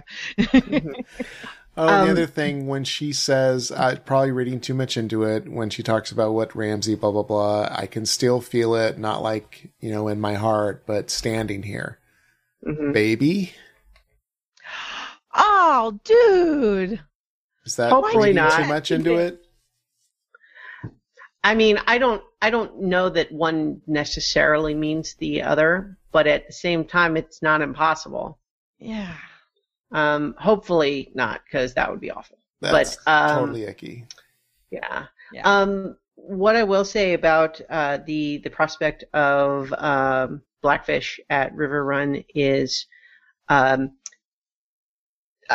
so there something that happens has already happened before this point in the books, and I'm not sure that this would really even qualify as a possible spoiler because I could really see them go either way. But the the information that Littlefinger passes on about Riverrun is very similar to something that does happen in the books. But at the same time, given where we are in the story right now, I could totally see this being something he just makes up to mess with her, maybe leave her overextended and therefore needing his army at that point. hmm Um, so I could see that happen either. Hard to say. But yeah, I think uh, um, you know we we have a, a lot more episode to discuss, so maybe we should move move along. Yeah. Uh, last thing here is uh, so with the war camps, we get some more fun with Mm. Tormund, and I want to see Oh, this yeah. go. Okay, I don't want to see him do the deed and all that necessarily. I mean, ha- having them together would be great. But what I want to see is him getting more and more ridiculous. I want to see him coming out bare chested and lifting weights and, you know, like really wooing her and just plumage or maybe thinking, oh, she's a lady, so he brings a tea set. I don't know. I want to see him go way ridiculous with it. I want to see him really work. No, she's a lady, so he brings a tea set. That's awesome. um, yeah, I, I love the whole thing with Brienne and Tormund. There is one last thing about the discussion uh, where Davos is saying, uh, you know, I know men, and Sansa says, but they'll follow the Starks. And he looks at Jon and he goes, he's not a Stark. And she goes, but I am. And all of a sudden in my head, I went, oh no, are they going to have Jon marry Sansa? because then he'd be a Stark. And and we know brothers and sisters can marry each other, and they They're think they're half siblings. And I don't think Anyway. they're going to go anywhere near that. Please, one of the Jesus. ugly speculations that popped into my head, and I'm like, and and we know from uh, editor's notes um, that that originally there was supposed to be like a romance between Jon and Arya, and Uh, but that's yeah. I know, I know, that's completely Shame, gone. And shame, it's, shame, shame. Stop and talk about something else. okay. Yeah, Anyway. I'm just saying these are the ideas that came in my head, and I'm like, oh God, no. I I think oh no, I I don't think that's Yeah. even close to possible. So they head out. We get uh, uh, Ed continuing the "I'm not the Lord." Uh, fuck it. Close the damn gate. They're just There's like too ten of them left. They're too Yeah. tired for another damn vote. I think they're just like, here, you do it, and who else? Well, I mean, and don't you just love that it's Ed? Of all of them that came when Mhm. Jon came, of all of them for Ed to be the one standing at the end holding the gates at, at Castle Black, I just freaking love that so much. Mhm. And Ed's sword is not um Longclaw or No, Jon has it. Yeah. yeah. Well, that was a big discussion we had, I think, last week. Yeah, so. yeah. Oh, they showed that. okay. They showed that at the beginning of the Yeah. episode when Sansa gave him the thing. Honestly, Longclaw was there. one throwaway line in this episode made me okay with that whole thing. Honestly, um, I wasn't even aware of the transition, but I just realized that I was suddenly okay with it when he made the point. We can't fight the White Walkers from the north and the Boltons from the south. We need to have Winterfell as a base of operations. And then I was like, oh, okay, all right, I'm okay then. I'm in. like that's all I needed. That's a good point. That's awesome. Very good point. Let's uh, head over to Braavos. Got more Arya training. She's Mhm. clearly getting much better at staff combat, but clearly a long way to go. uh, great scene, great choreography here. I loved. Yeah. Uh, I love the fight. I want to just go on record, though, as complaining that apparently the whole big deal they made at the end of whatever that other episode was about, like, oh, if a girl is truly no one, then drinking the water will have no effect. And then she drank it, and, and it's like, uh, apparently it really just did nothing because she doesn't seem any different at all. Yeah. She, in fact, she seems more like Arya now than she did in that previous episode. Hmm. I, I agree with that. I'm not disappointed. I don't want her to not be Arya. but- And sister. No, I agree. Um, I think that she did good in the battle because when she was walking, when the waif was walking away from her, she hopped up like a like a freaking ninja and kept fighting. Yeah, So- although that's also when the waif said, "Oh, okay, that's how it is. Let me just Yeah. beat the crap out of you without even using my stick." Yeah, but I'm but I'm agreeing with you that we're seeing Arya's fire again, and Hundred percent. and um, later, well, I guess I don't know if we're going to talk about it now, but uh, the next thing is uh, with her and um, Jaqen H'ghar, Mhm. Yeah. and where they have like that test, and he tells that uh, Lady Crane is the next target. Mhm. Mhm. Um, and how much did you guys love and hate that freaking play that Arya went to watch? Uh, well, let's actress. talk about that in a second. Um, I think we may have mixed because I loved it. Um, Oh. What's that? just said sorry.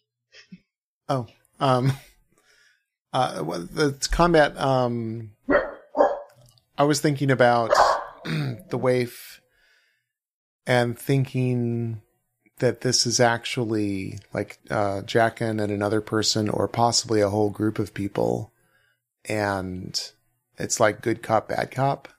So that the waif is just, you know, a face that somebody wears and it's not necessarily always the same person. And it could be sometimes the person we think of Jaqen or whatever. But so much of it seems to be where, like Christiana said a few episodes back, how it doesn't seem to be that you truly are nobody, but that just that you can convince other people that you, you know, really are. Mhm. Um, so I don't know. Yeah, I don't know that it would be as important to have the concept of it being a group of people. You know, maybe it would be an interesting thing, but Yeah, I don't. I'm I would torn. waste their time on it. Sorry. I'm torn with the whole idea of the faceless men because on the one hand, he seems really straightforward about this being an uh, absolute 100% part of their whole philosophy that is just that's how it works. And in fact, the idea that like these masks, like the magic that they represent, really like if you aren't no one inside, they'll just drive you crazy. And it's you can only swap around them if you really don't have a central identity that Hmm. would be disrupted. Um, Wait, But, like uh, Echo? yeah, yeah. um, but the idea too, like, at the same time, I, I'm I'm frustrated that they made such a big deal of the drinking the water when it doesn't seem to have had any effect. That's annoying. But at the same time, again, like I don't want Arya to become no one. I want her to be Arya inside. I want her to become a badass fighter and then leave and still be Arya only now as a badass fighter. Well, the drinking the water gave her her sight back, right? It did, but he took it from the well that's supposed to kill people when they come to Yeah, I To thought that was just her leap of faith. That It was, but like the implication is that somehow there's a magic where it's only if she is truly no one Mhm. will it give her her sight back instead of killing her. yeah, and that's where And, I like- think she's more of Arya now because she clearly didn't die, so she passed the Mhm. test, so she can be herself essentially as long as she's able to hide it. I yeah, I mean you might be right. It's just I feel like if the whole thing is like even though it was kind of my idea, it was like if the whole thing just leads up to Jaqen suddenly going, oh, hey, Arya, you, congratulations, you totally passed the test. We, we have a diploma for you printing in the other room. My name is actually Jerry Stevens, and, you know, it's just this, you, you figured out our whole trick is that we're just pretending. Like, I, I don't know if I would be happy with that outcome, you know? Very true. Um, because honestly, I had always kind of assumed that she was ultimately, in order to escape this place, going to have to fight her way out. hmm Um, but uh, I don't, I don't know for sure because it, it seems like they're kind of trying to have it both ways a little bit. But this episode definitely has Arya more like herself, which I hope continues. Totally. What did you hate about the play, Viv? Sorry, before you go to the play, Yeah. uh, just um, when she's talking to Jaqen, and there's the whole thing about um, that the people that founded the House of the Undying, they were slaves. They were essentially no one. So they truly became no one. They became ninjas, you know? Ninjas were assassins that nobody could see. And it wasn't so much that they were super, super stealthy or sneaky. It's that, you know, the concept was it was, you know, the maids, it was the unseen people that were killing people when, when you, you think about the ninjas and how things are actually done. They weren't wearing black pajamas. They were wearing ser- servants' clothes. So these people were marginalized in their life, and then that became their order. And I just thought that was really poetic. Mm-hmm. And uh, yeah, so let's move on to the play. Hmm. Interesting. I don't, I don't have a lot to say about the play necessarily. I thought it was amusing, but went on for too long. Like I, I honestly thought that it could have, um, it, it could have cut out about half of that, and it would have been fine. Yeah. Um, uh, the one actual thing that I really took away from it that seems potentially significant from a story perspective, other than just showing us more of Arya being herself in the sense that she's laughing at, you know, Robert and Joffrey doing stuff, but then when Ned shows up, she doesn't like it anymore. Like that's definitely meant to show us that she's still Arya inside. But the idea that the first of all, in this play, the version of the play, it's it's directly suggested that Joffrey was going to let Ned go, and it would only, he was only executed because Tyrion paid off the executioner. Mm-hmm. And then we have what J- Arya may not have ever heard about is the idea that, um, well, no, I take that back. I'm trying to remember when that all happened. The idea that Tyrion and Sansa were married. Like, when would Arya have ever heard about that? Mm. Because it didn't happen until after the Hound left King's Landing, right? So he couldn't have told her. So she Right. might not know, and so this might be new information for her. That's kind of how it comes across. Mhm. And so the idea that, like, even if she knows this is a silly version of the play, if it is suggesting to her that Tyrion is responsible for her dad getting executed, and that Tyrion married Sansa and maybe did awful things to her, Your name might. Arya be adding Tyrion to the list in an Yeah. unjustified like we know that it's not true, but how would Arya not how would Arya know that it's not true? Right. I yeah. I kind of see her storyline turning into like Chekhov's gun. They're turning into a super assassin. Mm-hmm. And she's on the mantle and she's going to go off at some point and who's she going to be pointed at? you know, it's Yep. got to be a super high value conflict target. Not not necessarily politically valuable, but definitely, you know, emotionally valuable. Um, yeah. I can't Could be imagine her side plot is just a big waste, you know? Mhm. I can't imagine that we're just wasting our time with Arya. The thing about the play, for me, was I mean, yeah, Arya's basically experiencing what she saw from the crowd, which, you know, sucks for her. But she's also looking around at the crowd.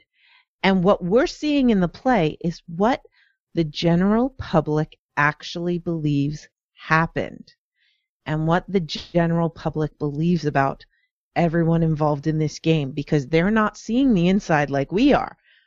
and Arya is seeing how the general public sees everything. And that to me, the the whole point of this play may be that it's going to motivate her to be Arya. Or Mm. something. Or to kill someone or do something. I don't know. But it, it seems like it's a lot more than just, oh, this is a really funny thing and let's reference Shakespeare. Um, Hmm. Is Viv back? Uh, I don't think so. She'll oh, probably she seems say something she- when she gets back. Okay. Um, but I I agree that uh, it all seems very like because first of all the the idea it, that he's sending her to kill this actress that's in this play seems directly connected to the way of saying oh you're losing because you're still Arya. You're still Lady Mhm. Stark. And so this it's weird first of all because he's making it a big deal of like oh we don't get to pick you know a price has been paid but at yet and yet it's like oh well is it just a coincidence that it's this play? Because he seems like you know it, it that may not be uh, anything. It might just be coincidence because Arya does certainly suspect that the younger jealous actress might be the one who would be willing to to do this. So there might not be anything more to that other than Jaqen deciding yes, that is the one that we should give to Arya for this reason, but without it there being any more to the selection. Like he's not, it's not a setup or anything. Right. Hmm. Um, but it is just an interesting ongoing question of, you know, what is this going to mean? Especially since you know, despite the involvement in the in the play, and Arya is suggesting that she has some hesitation, or at least enough to question why why this woman. She doesn't seem bad you know, and he's like, well, it's not about whether she's bad or not. Someone paid. That's how it works. Um, and it's the many-faced God that decides these things. Um, you know, do, you know, do only bad people get killed? It's like, and and she's like, no, but I, I'm also thinking like in my head, it's like, yeah, but that's that's supposed to be a bad thing. Like we we're not supposed to like it. You know, the fact that yes, good people die sometimes means it's okay to kill them.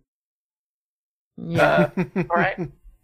but uh, it's I- I don't know. I mean, I there was a lot of stuff in that play that I felt like you know I, it was interesting, but I don't know. It felt like it went on a long time for me.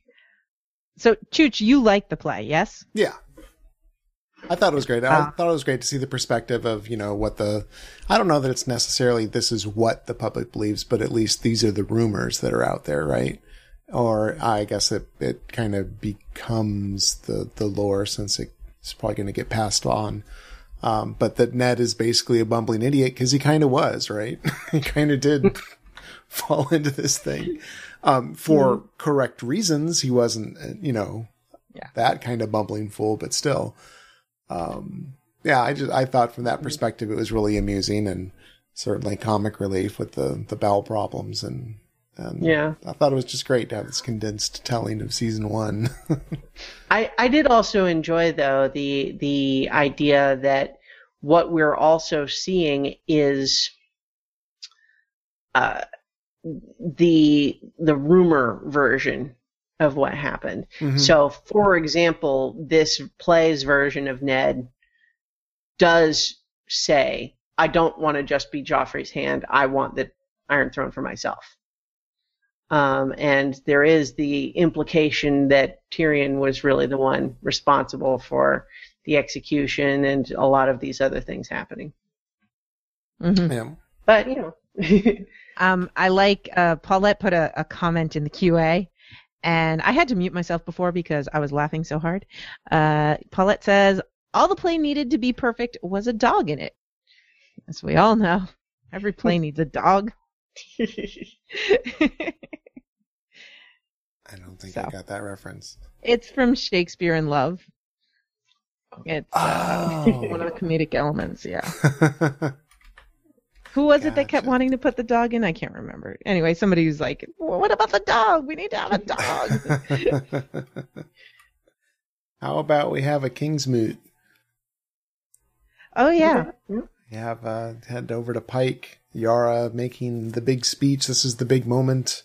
Theon standing up for her and clinches. Seems like they're really knocking it out of the park until Uncle Euron shows up and And, fully embraces Clearly- that. Yeah, it was him. well, yeah, and basically just like as soon as he shows up, it's like, no, it's it's this is not how you know it, it like Yara really never had a chance once once he shows up. Yeah, Um, it's it's like, uh, well, okay. yeah, um, he just so clearly uh, has a better argument in in his favor than Yara does. I mean, we think Yara is great, but honestly, for those people, Euron is, of course, who they would pick. Um, for like, and like everything he says it is just like that's. I, I'm briefly tempted to make a Trump analogy, but then I'm gonna back away from that. Um, uh, but uh, the the point is that really all she had going was like this idea of um, my dad kept trying to get us into land wars and what we should do is be going to sea and then he just basically says the same thing plus i know where we should actually go with this fleet and i'm the one that did something about balon screwing everything up yeah. Yeah. and she's a woman Yeah, I, I was gonna say it's like I'm gonna say the same exact thing, but I have a penis. Hmm You know, it's like and i know what i'm going to do with it yeah. Hmm. um And Theon, But- you know, Theon tried. At least we Mhm. are. You, we were here. You were nowhere. And it's well, yeah, he was Mhm. out building his pirate resume to see the world, and kind of walked right into that. So, yeah wow. Um, it does seem clear at this point that they're, you know, com- when we compare to the book's version of the Kingsmoot, um, Euron is is obviously intended to fill both the roles of Mhm. Euron and Victarion um, from the books. Um, uh, so they're t- two separate characters in the books, but they, they're combining the two things that they do. Euron being the one who, you know, sails in from ever, you know, out of town and uh, kills Balon and has all of this uh, like sort of creepy charisma to him. But uh, Victarion was the one who wanted to take the fleet off to meet up with Daenerys. Um, so, but it seems like they're just combining those, and that's probably for the best. I mean, we don't know exactly how it's going to turn out in the books, but um, certainly as a much simpler way to tell this part of the story, it really works. I think. My only um, my only question coming out of these uh, scenes, though, honestly, was they sure are talking about building the biggest fleet the world has ever seen, as though that's easy. right. Like, why why didn't they do that before? If it, if all it takes is someone to just, hey, I know, let's make a bunch of ships. Yeah. Well, and even in the last scene, Euron's like, "Go get all the trees you can, and let's just start building." It's like, okay, you're not gonna catch them. Building boats takes time. Yeah. Long time. It- yeah. Um, that was another bit of, I guess, turbo silliness, turbo plotting silliness. It was Um, also mm. weird and unclear why. Like, so it's one thing. It's it's obvious why Theon and Yara would flee, right? And it's obvious that they would have some people at least loyal to them. But it seems like they fled with a lot of ships. Yeah. Yep. Yeah. That seemed All of like those ships are loyal to them. They took they got our best ships. Like they looked like they got all your fucking ships. And why does Yeah. nobody on this planet know how to guard their ships? Marine. I mean, Yeah. It, yeah, so there was some fishy stuff going on with that whole sequence, and that was a big part of why I, I, I mean, the actual Kingsmoot sequence I thought went pretty well, just in terms of having it be, oh, we can kind of see how it might work out for Yara, but then Euron shows up and just blows her out of the water, so to speak, um, and it's so obvious why they're going to pick him instead of her. Um, I thought that was done well, but then all of that stuff about, oh yeah, it's apparently a trivial thing to just decide to build a thousand ships hmm and talk about it as though it's something you can do over a weekend, and um, and also the idea that Yara and Theon, while fleeing for their lives after a failure at the Kingsmoot, were able to steal like three dozen ships. Like, m- what? How does that work? If Yeah. if she has that many people loyal to her, namely enough people to crew all of their best ships, Yeah. why why wouldn't why didn't she win? I I hate to defend this stuff because I hate everything they're doing with the Pike. Um, but uh, the argument could be made that only the lords were at the Kingsmoot, and she has the support of the common folk, ah, and and because they would be the ones that would actually sail. A lord Mhm. would be a captain, right? Yeah. So if she gets all the small folk with her, and they're like, you know what? He's been gone. You've taken care of us. He's crazy. We all have heard rumors about what he does to his crew. Mhm. So we're gonna follow you because you give us good health care, you know, that sort of thing. Yeah. Um, I I hope that they give us some explanation about that because right now it seems they weird. Yeah. It's like I said, I hate defending it. Um, I Yeah. I'm not happy with the way that they're doing Pike. Um, Mm. it's just not it's not my Pike. That's all, and that's fine. I understand that they're trying Yeah. to simplify, and I just eh, it's it's fine. They're trying to tell the Pike story in about a tenth of the space that it was given in the books. Yeah. Um, So I it's- think Extremely rushed It's like compared. how they I screwed think over in- Dorne. yeah. I think the Ironborn are extremely fickle. Um, there is one thing that is kind of neat. Like I was all upset about, you know, how dare Euron come in here, try to take the throne after he. I mean, I know what he's trying to do, but he, and then he admits to to killing him. And as soon as he admits it, in my head I go, oh my god, he paid the iron price. And then he says it. And one of the things that annoyed me in the first season or second season, whenever it was, was Balon Greyjoy going on and on about paying the iron price, and then yeah, that's how he dies. And I just thought, okay, that's kind of fun. Um, and then my only other problem is, so they drown Euron, and then he just magically wakes up. In the books, it's CPR. Yeah. So- I Yeah, I honestly like it better without the uh, CPR because on the one hand, it was always kind of this thing that kind of felt like you read those scenes with a smirk. The idea that oh yeah, the Ironborn have just figured out CPR and they treat it like it's magic. Um, but I like the implication that doing it without suggests that there really is something to like the drowned god ritual aspect of it. mm-hmm. Um, and I, I kind of like that implication. Okay. Um, but it also at the same time, because of my tendency to be cynical or skeptical of, of the religion elements, it's it's also seems like it would be a much less likely ritual to take hold because when when they have the CPR, it is far more likely that they would succeed in being able to resuscitate someone Yeah. without supernatural assistance. Whereas if they don't do the resuscitation, then that kind of not necessarily requires supernatural assistance, but it makes it a lot less likely.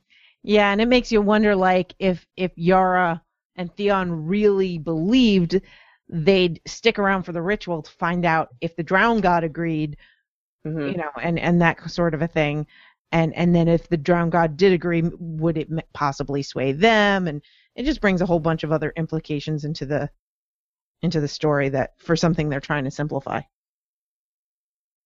Mm. Viv had her, in her note, she was shocked that there was no attempt to revive him. And that Mhm. the soldiers were so gentle with his body.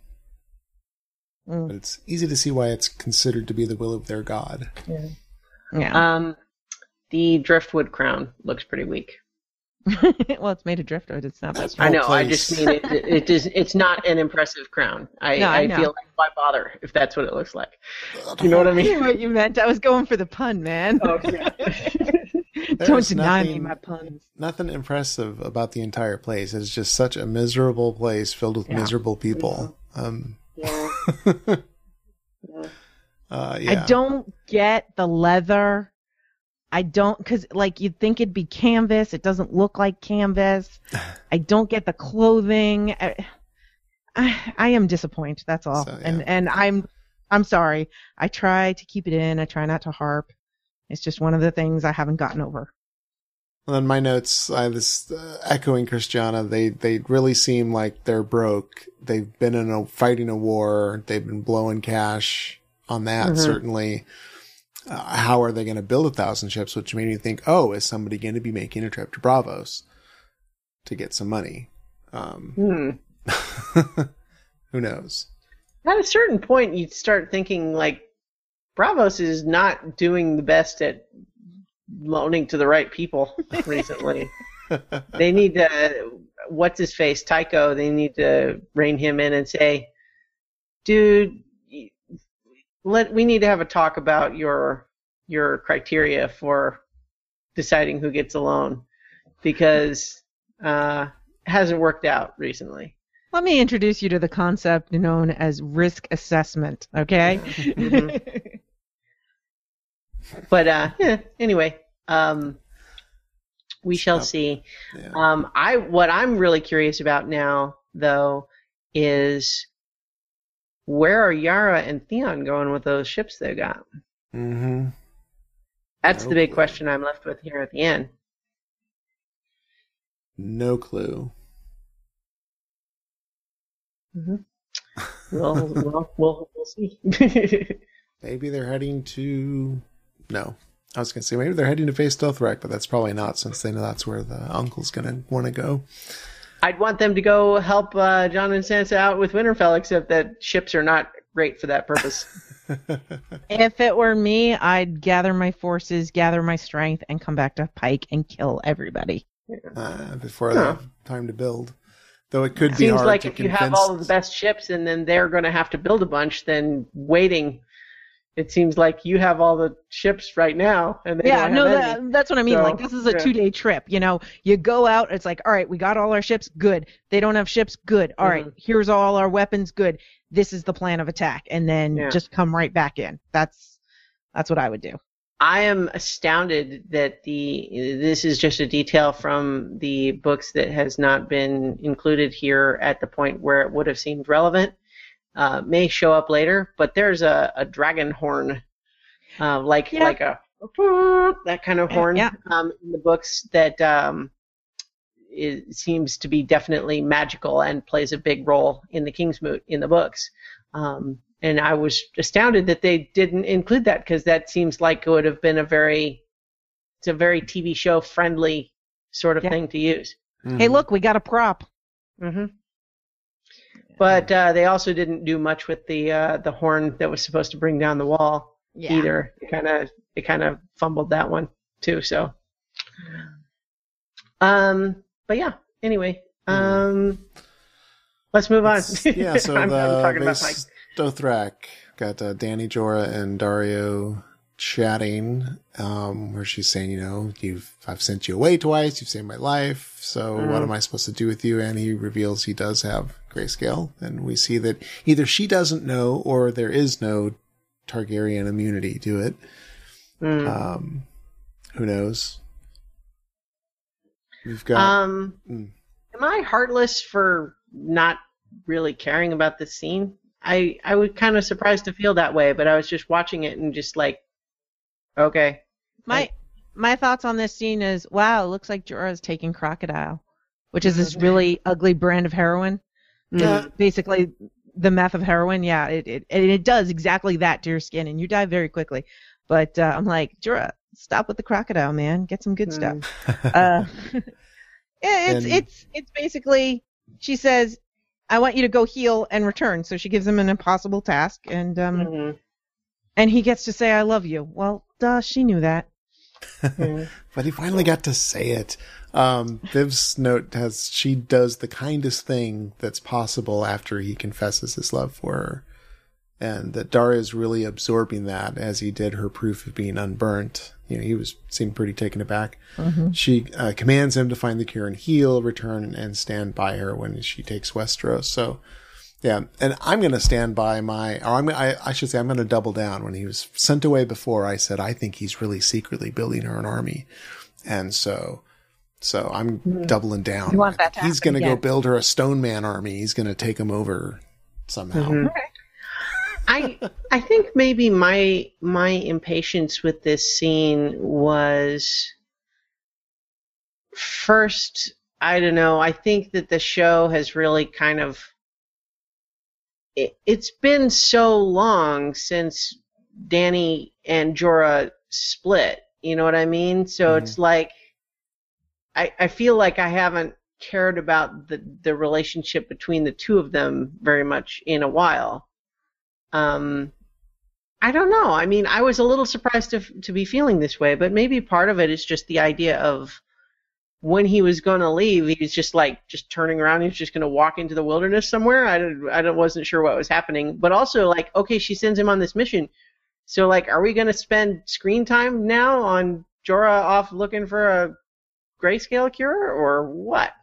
Yeah, I, because I it think seems like a really odd way to send that character off if they're not if they're just if they're just done with him you know what i mean like why not have it be more definitive if they're really not planning to do anything more with him Well, I could say, And yet see, we don't kill everybody.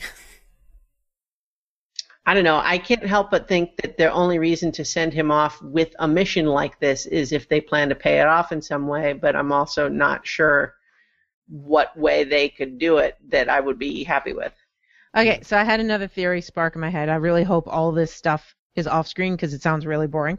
Um, you know, go find a cure, whatever. I, I, I don't need another plot going on. Um, but Shireen had grayscale, and they figured out how to make it stop spreading. hmm So does that mean that Jorah is going to find the only known cure, and I'm doing that in quotes, um, because it's not so much a cure, it just stops it, the spread, and that will bring Jorah back to Westeros? Hmm. Is that the whole point of this scene? That Jorah is going to be in Westeros and be able to do stuff on Dany's behalf while he's seeking this cure that Shireen got? Mm-hmm. yeah Just a thought, and um, you know, hopefully it pays off, but a lot of it happens off screen.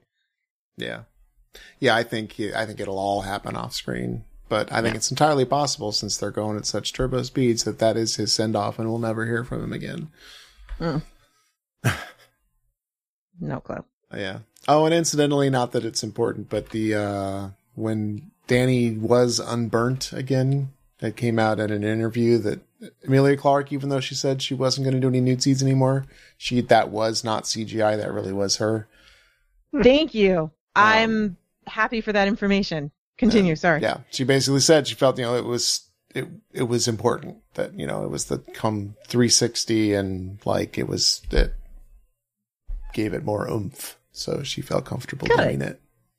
One of the things I was thinking about during that scene, and I don't think I mentioned it on the show because we were just going on forever, um, was why show her breasts if you have to CGI them on from a body double and the way that things were framed? I was just like, ugh, like, and it just kind of took me out of the scene because I was thinking about that.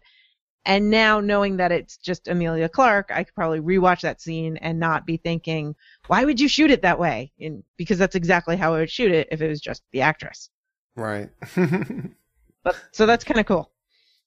Yeah. So any other? Uh, well, we're still Meereen, which is still technically Yeah. that continent, and the uh, Yeah. last scene, Dany's small council getting on with business, and we Mm-hmm. meet a new red priestess, a high priestess, Kinvara. Did we see this red priestess before when Jorah and Tyrion were traveling? I wondered the same thing. I don't know. Yeah. I feel like I read somewhere that they did, but I didn't recognize her because, Yeah. like, maybe she was just in a brief scene when they because they did go through Volantis, right? Yeah, they Yeah. saw a priestess for sure. I Yeah. So maybe it was this one. Yeah, I I mean, because she talks about connection. Volantis. Mhm. She, she does talk about Volantis in this scene. Um, Well, she gets the litany of she gets her own litany to match Dany, right? The high priestess of the Yeah. red temple of Volantis, the flame of truth, the light of wisdom, the first servant of the Lord of Light. So uh, that would be Um, her, her in charge, the first servant, right? Yeah, I loved everything about this scene because it really just delves into exactly the complexity that we were talking about earlier, which is the idea that uh, several of the themes we were talking about earlier. First of all, the idea of enlisting something to help you that you may not be able to control afterwards. Mm-hmm, mm-hmm. Um, also, the complexity of just because someone's on your side doesn't necessarily mean that they have the same end goals as you. yep. So, you know, this priestess says to Varys, you know, we serve the same queen. If you're a true friend of the queen, um, you have nothing to fear from me. But the implication there is also, and I'm the one that gets to decide what that means. Yeah. Um, so, I, you know, if you are a true friend, according to me, who might use a different measure than you would. Well, and she uses a pronoun. You're a true friend of the queen. hmm Which queen? Doesn't say Daenerys. But I loved that Varys, despite it being a, you know disruption disruptive to Tyrion's plan, is not on board, and he is just really reluctant to want to get involved with these people at all. And basically is pointing out, you know, it's like, oh, you know, I heard a lot of stuff about how supposedly Stannis was, uh, you know, this, uh, uh, you know, Lord of Light's favorite favorite boy, and uh, that didn't work out so well for him. And so, why should we believe you now?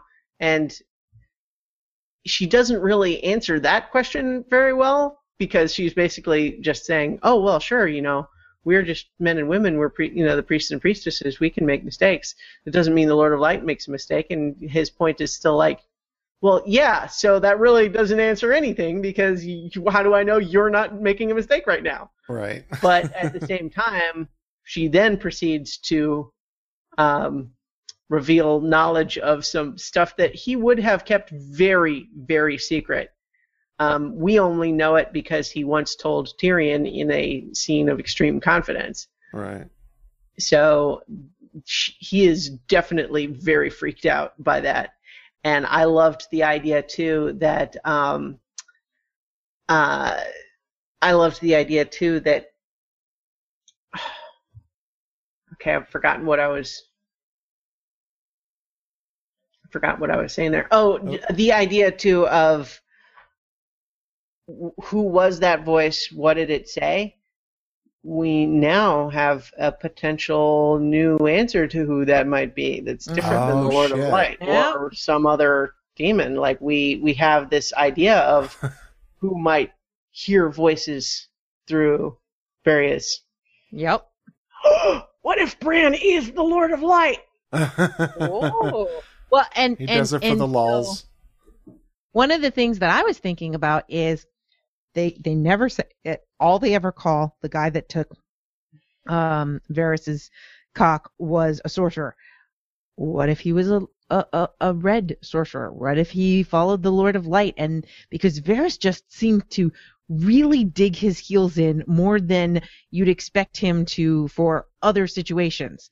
I also really love the comedy of Tyrion trying to backtalk and backpedal all throughout it's, it. it's rare that he's that insistent, especially in front of other people. You know. Exactly, exactly. My favorite exchange there was um, priestess is going, "You want your queen to be obeyed and worshipped, and in her absence, for her her servants to be obeyed and worshipped." And he's like, "Just obeyed would be all right."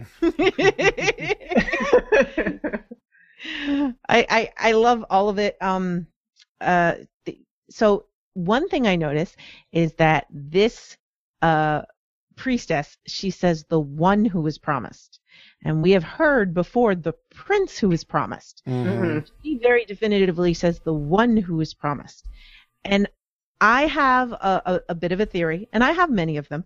Uh, I am the speculative one, uh, and my theory is that there are three ones who are promised, and that it's not really a competing thing. You know, three dragons, three heads of Yeah. a dragon. Maybe there's three. Part of the difficulty there is the difference in what we've seen as far as prophecy in the show Mhm. versus in the books, because there's been tons more prophecies Oh yeah. in the books than in the show. And the problem, I think, with that particular theory is that even though it's very supported, that possibility is very supported from prophecies that are in the books. The show has done nothing to Yeah. suggest that idea other than the existence of three dragons. Yeah, but they've they've me- been mentioning the prince who was promised Yeah. uh, quite a bit this season. So Mhm. it just makes me think that it, it's something that they've ignored, and now they're just Mhm. adding it in. You might be right. Yeah. But that's one of my many theories. Uh, is that you know we're, we've always heard one, and maybe it's Mhm. three. Um, Mhm. So Jennifer in the Q and A says, when Dany comes back, she's got a seven-year slave plan and has made a religious figurehead. Wonder how she'll take it. Uh, it's a good question, although my my gut answer is that she's coming back at the head of a column of hundreds of thousands of Dothraki. She's not looking to just hang out at that point. yeah. yeah. So who knows what'll happen? But uh, yeah, I, I doubt she's just gonna head back up to her apartment in the Great Pyramid and say, "Oh, so what happened while I was gone?" Oh, that's fine. That's nice. Um, we're in the boat building business now. Yeah. I wonder if there's anybody who has a bunch of boats. I would expect a similar chop down every tree and blah blah. Oh shoot, we live in a desert.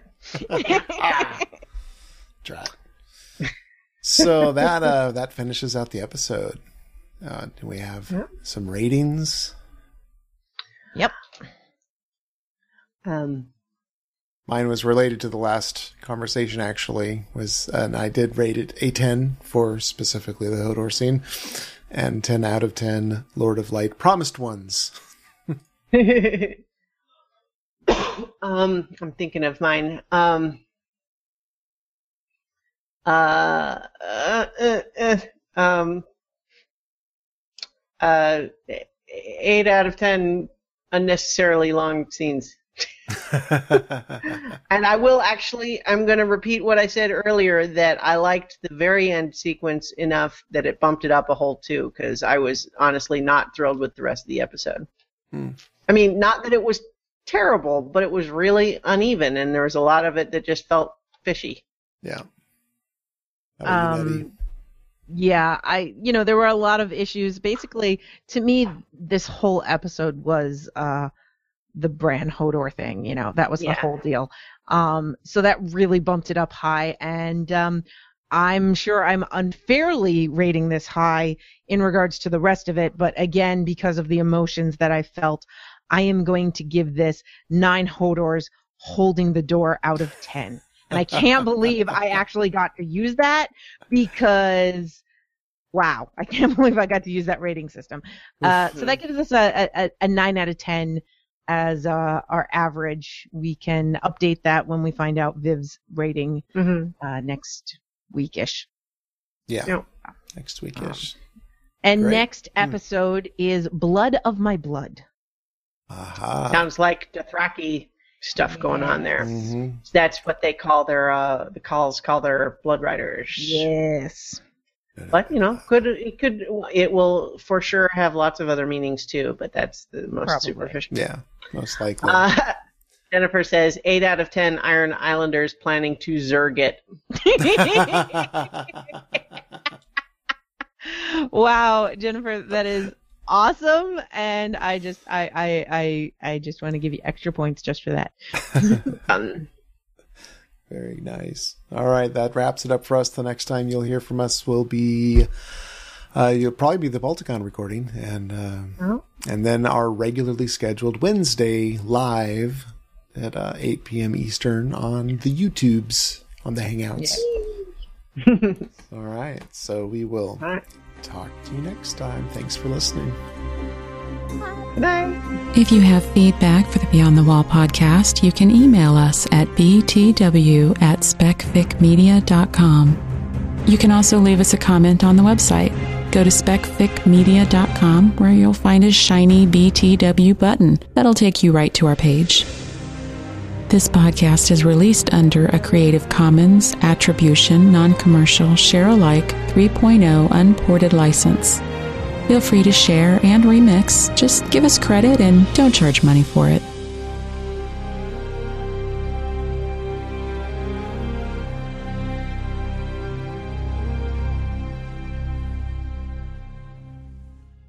Knock, knock. I started to write a knock knock joke. That's as far as I got. Viv was about to punch me in the throat.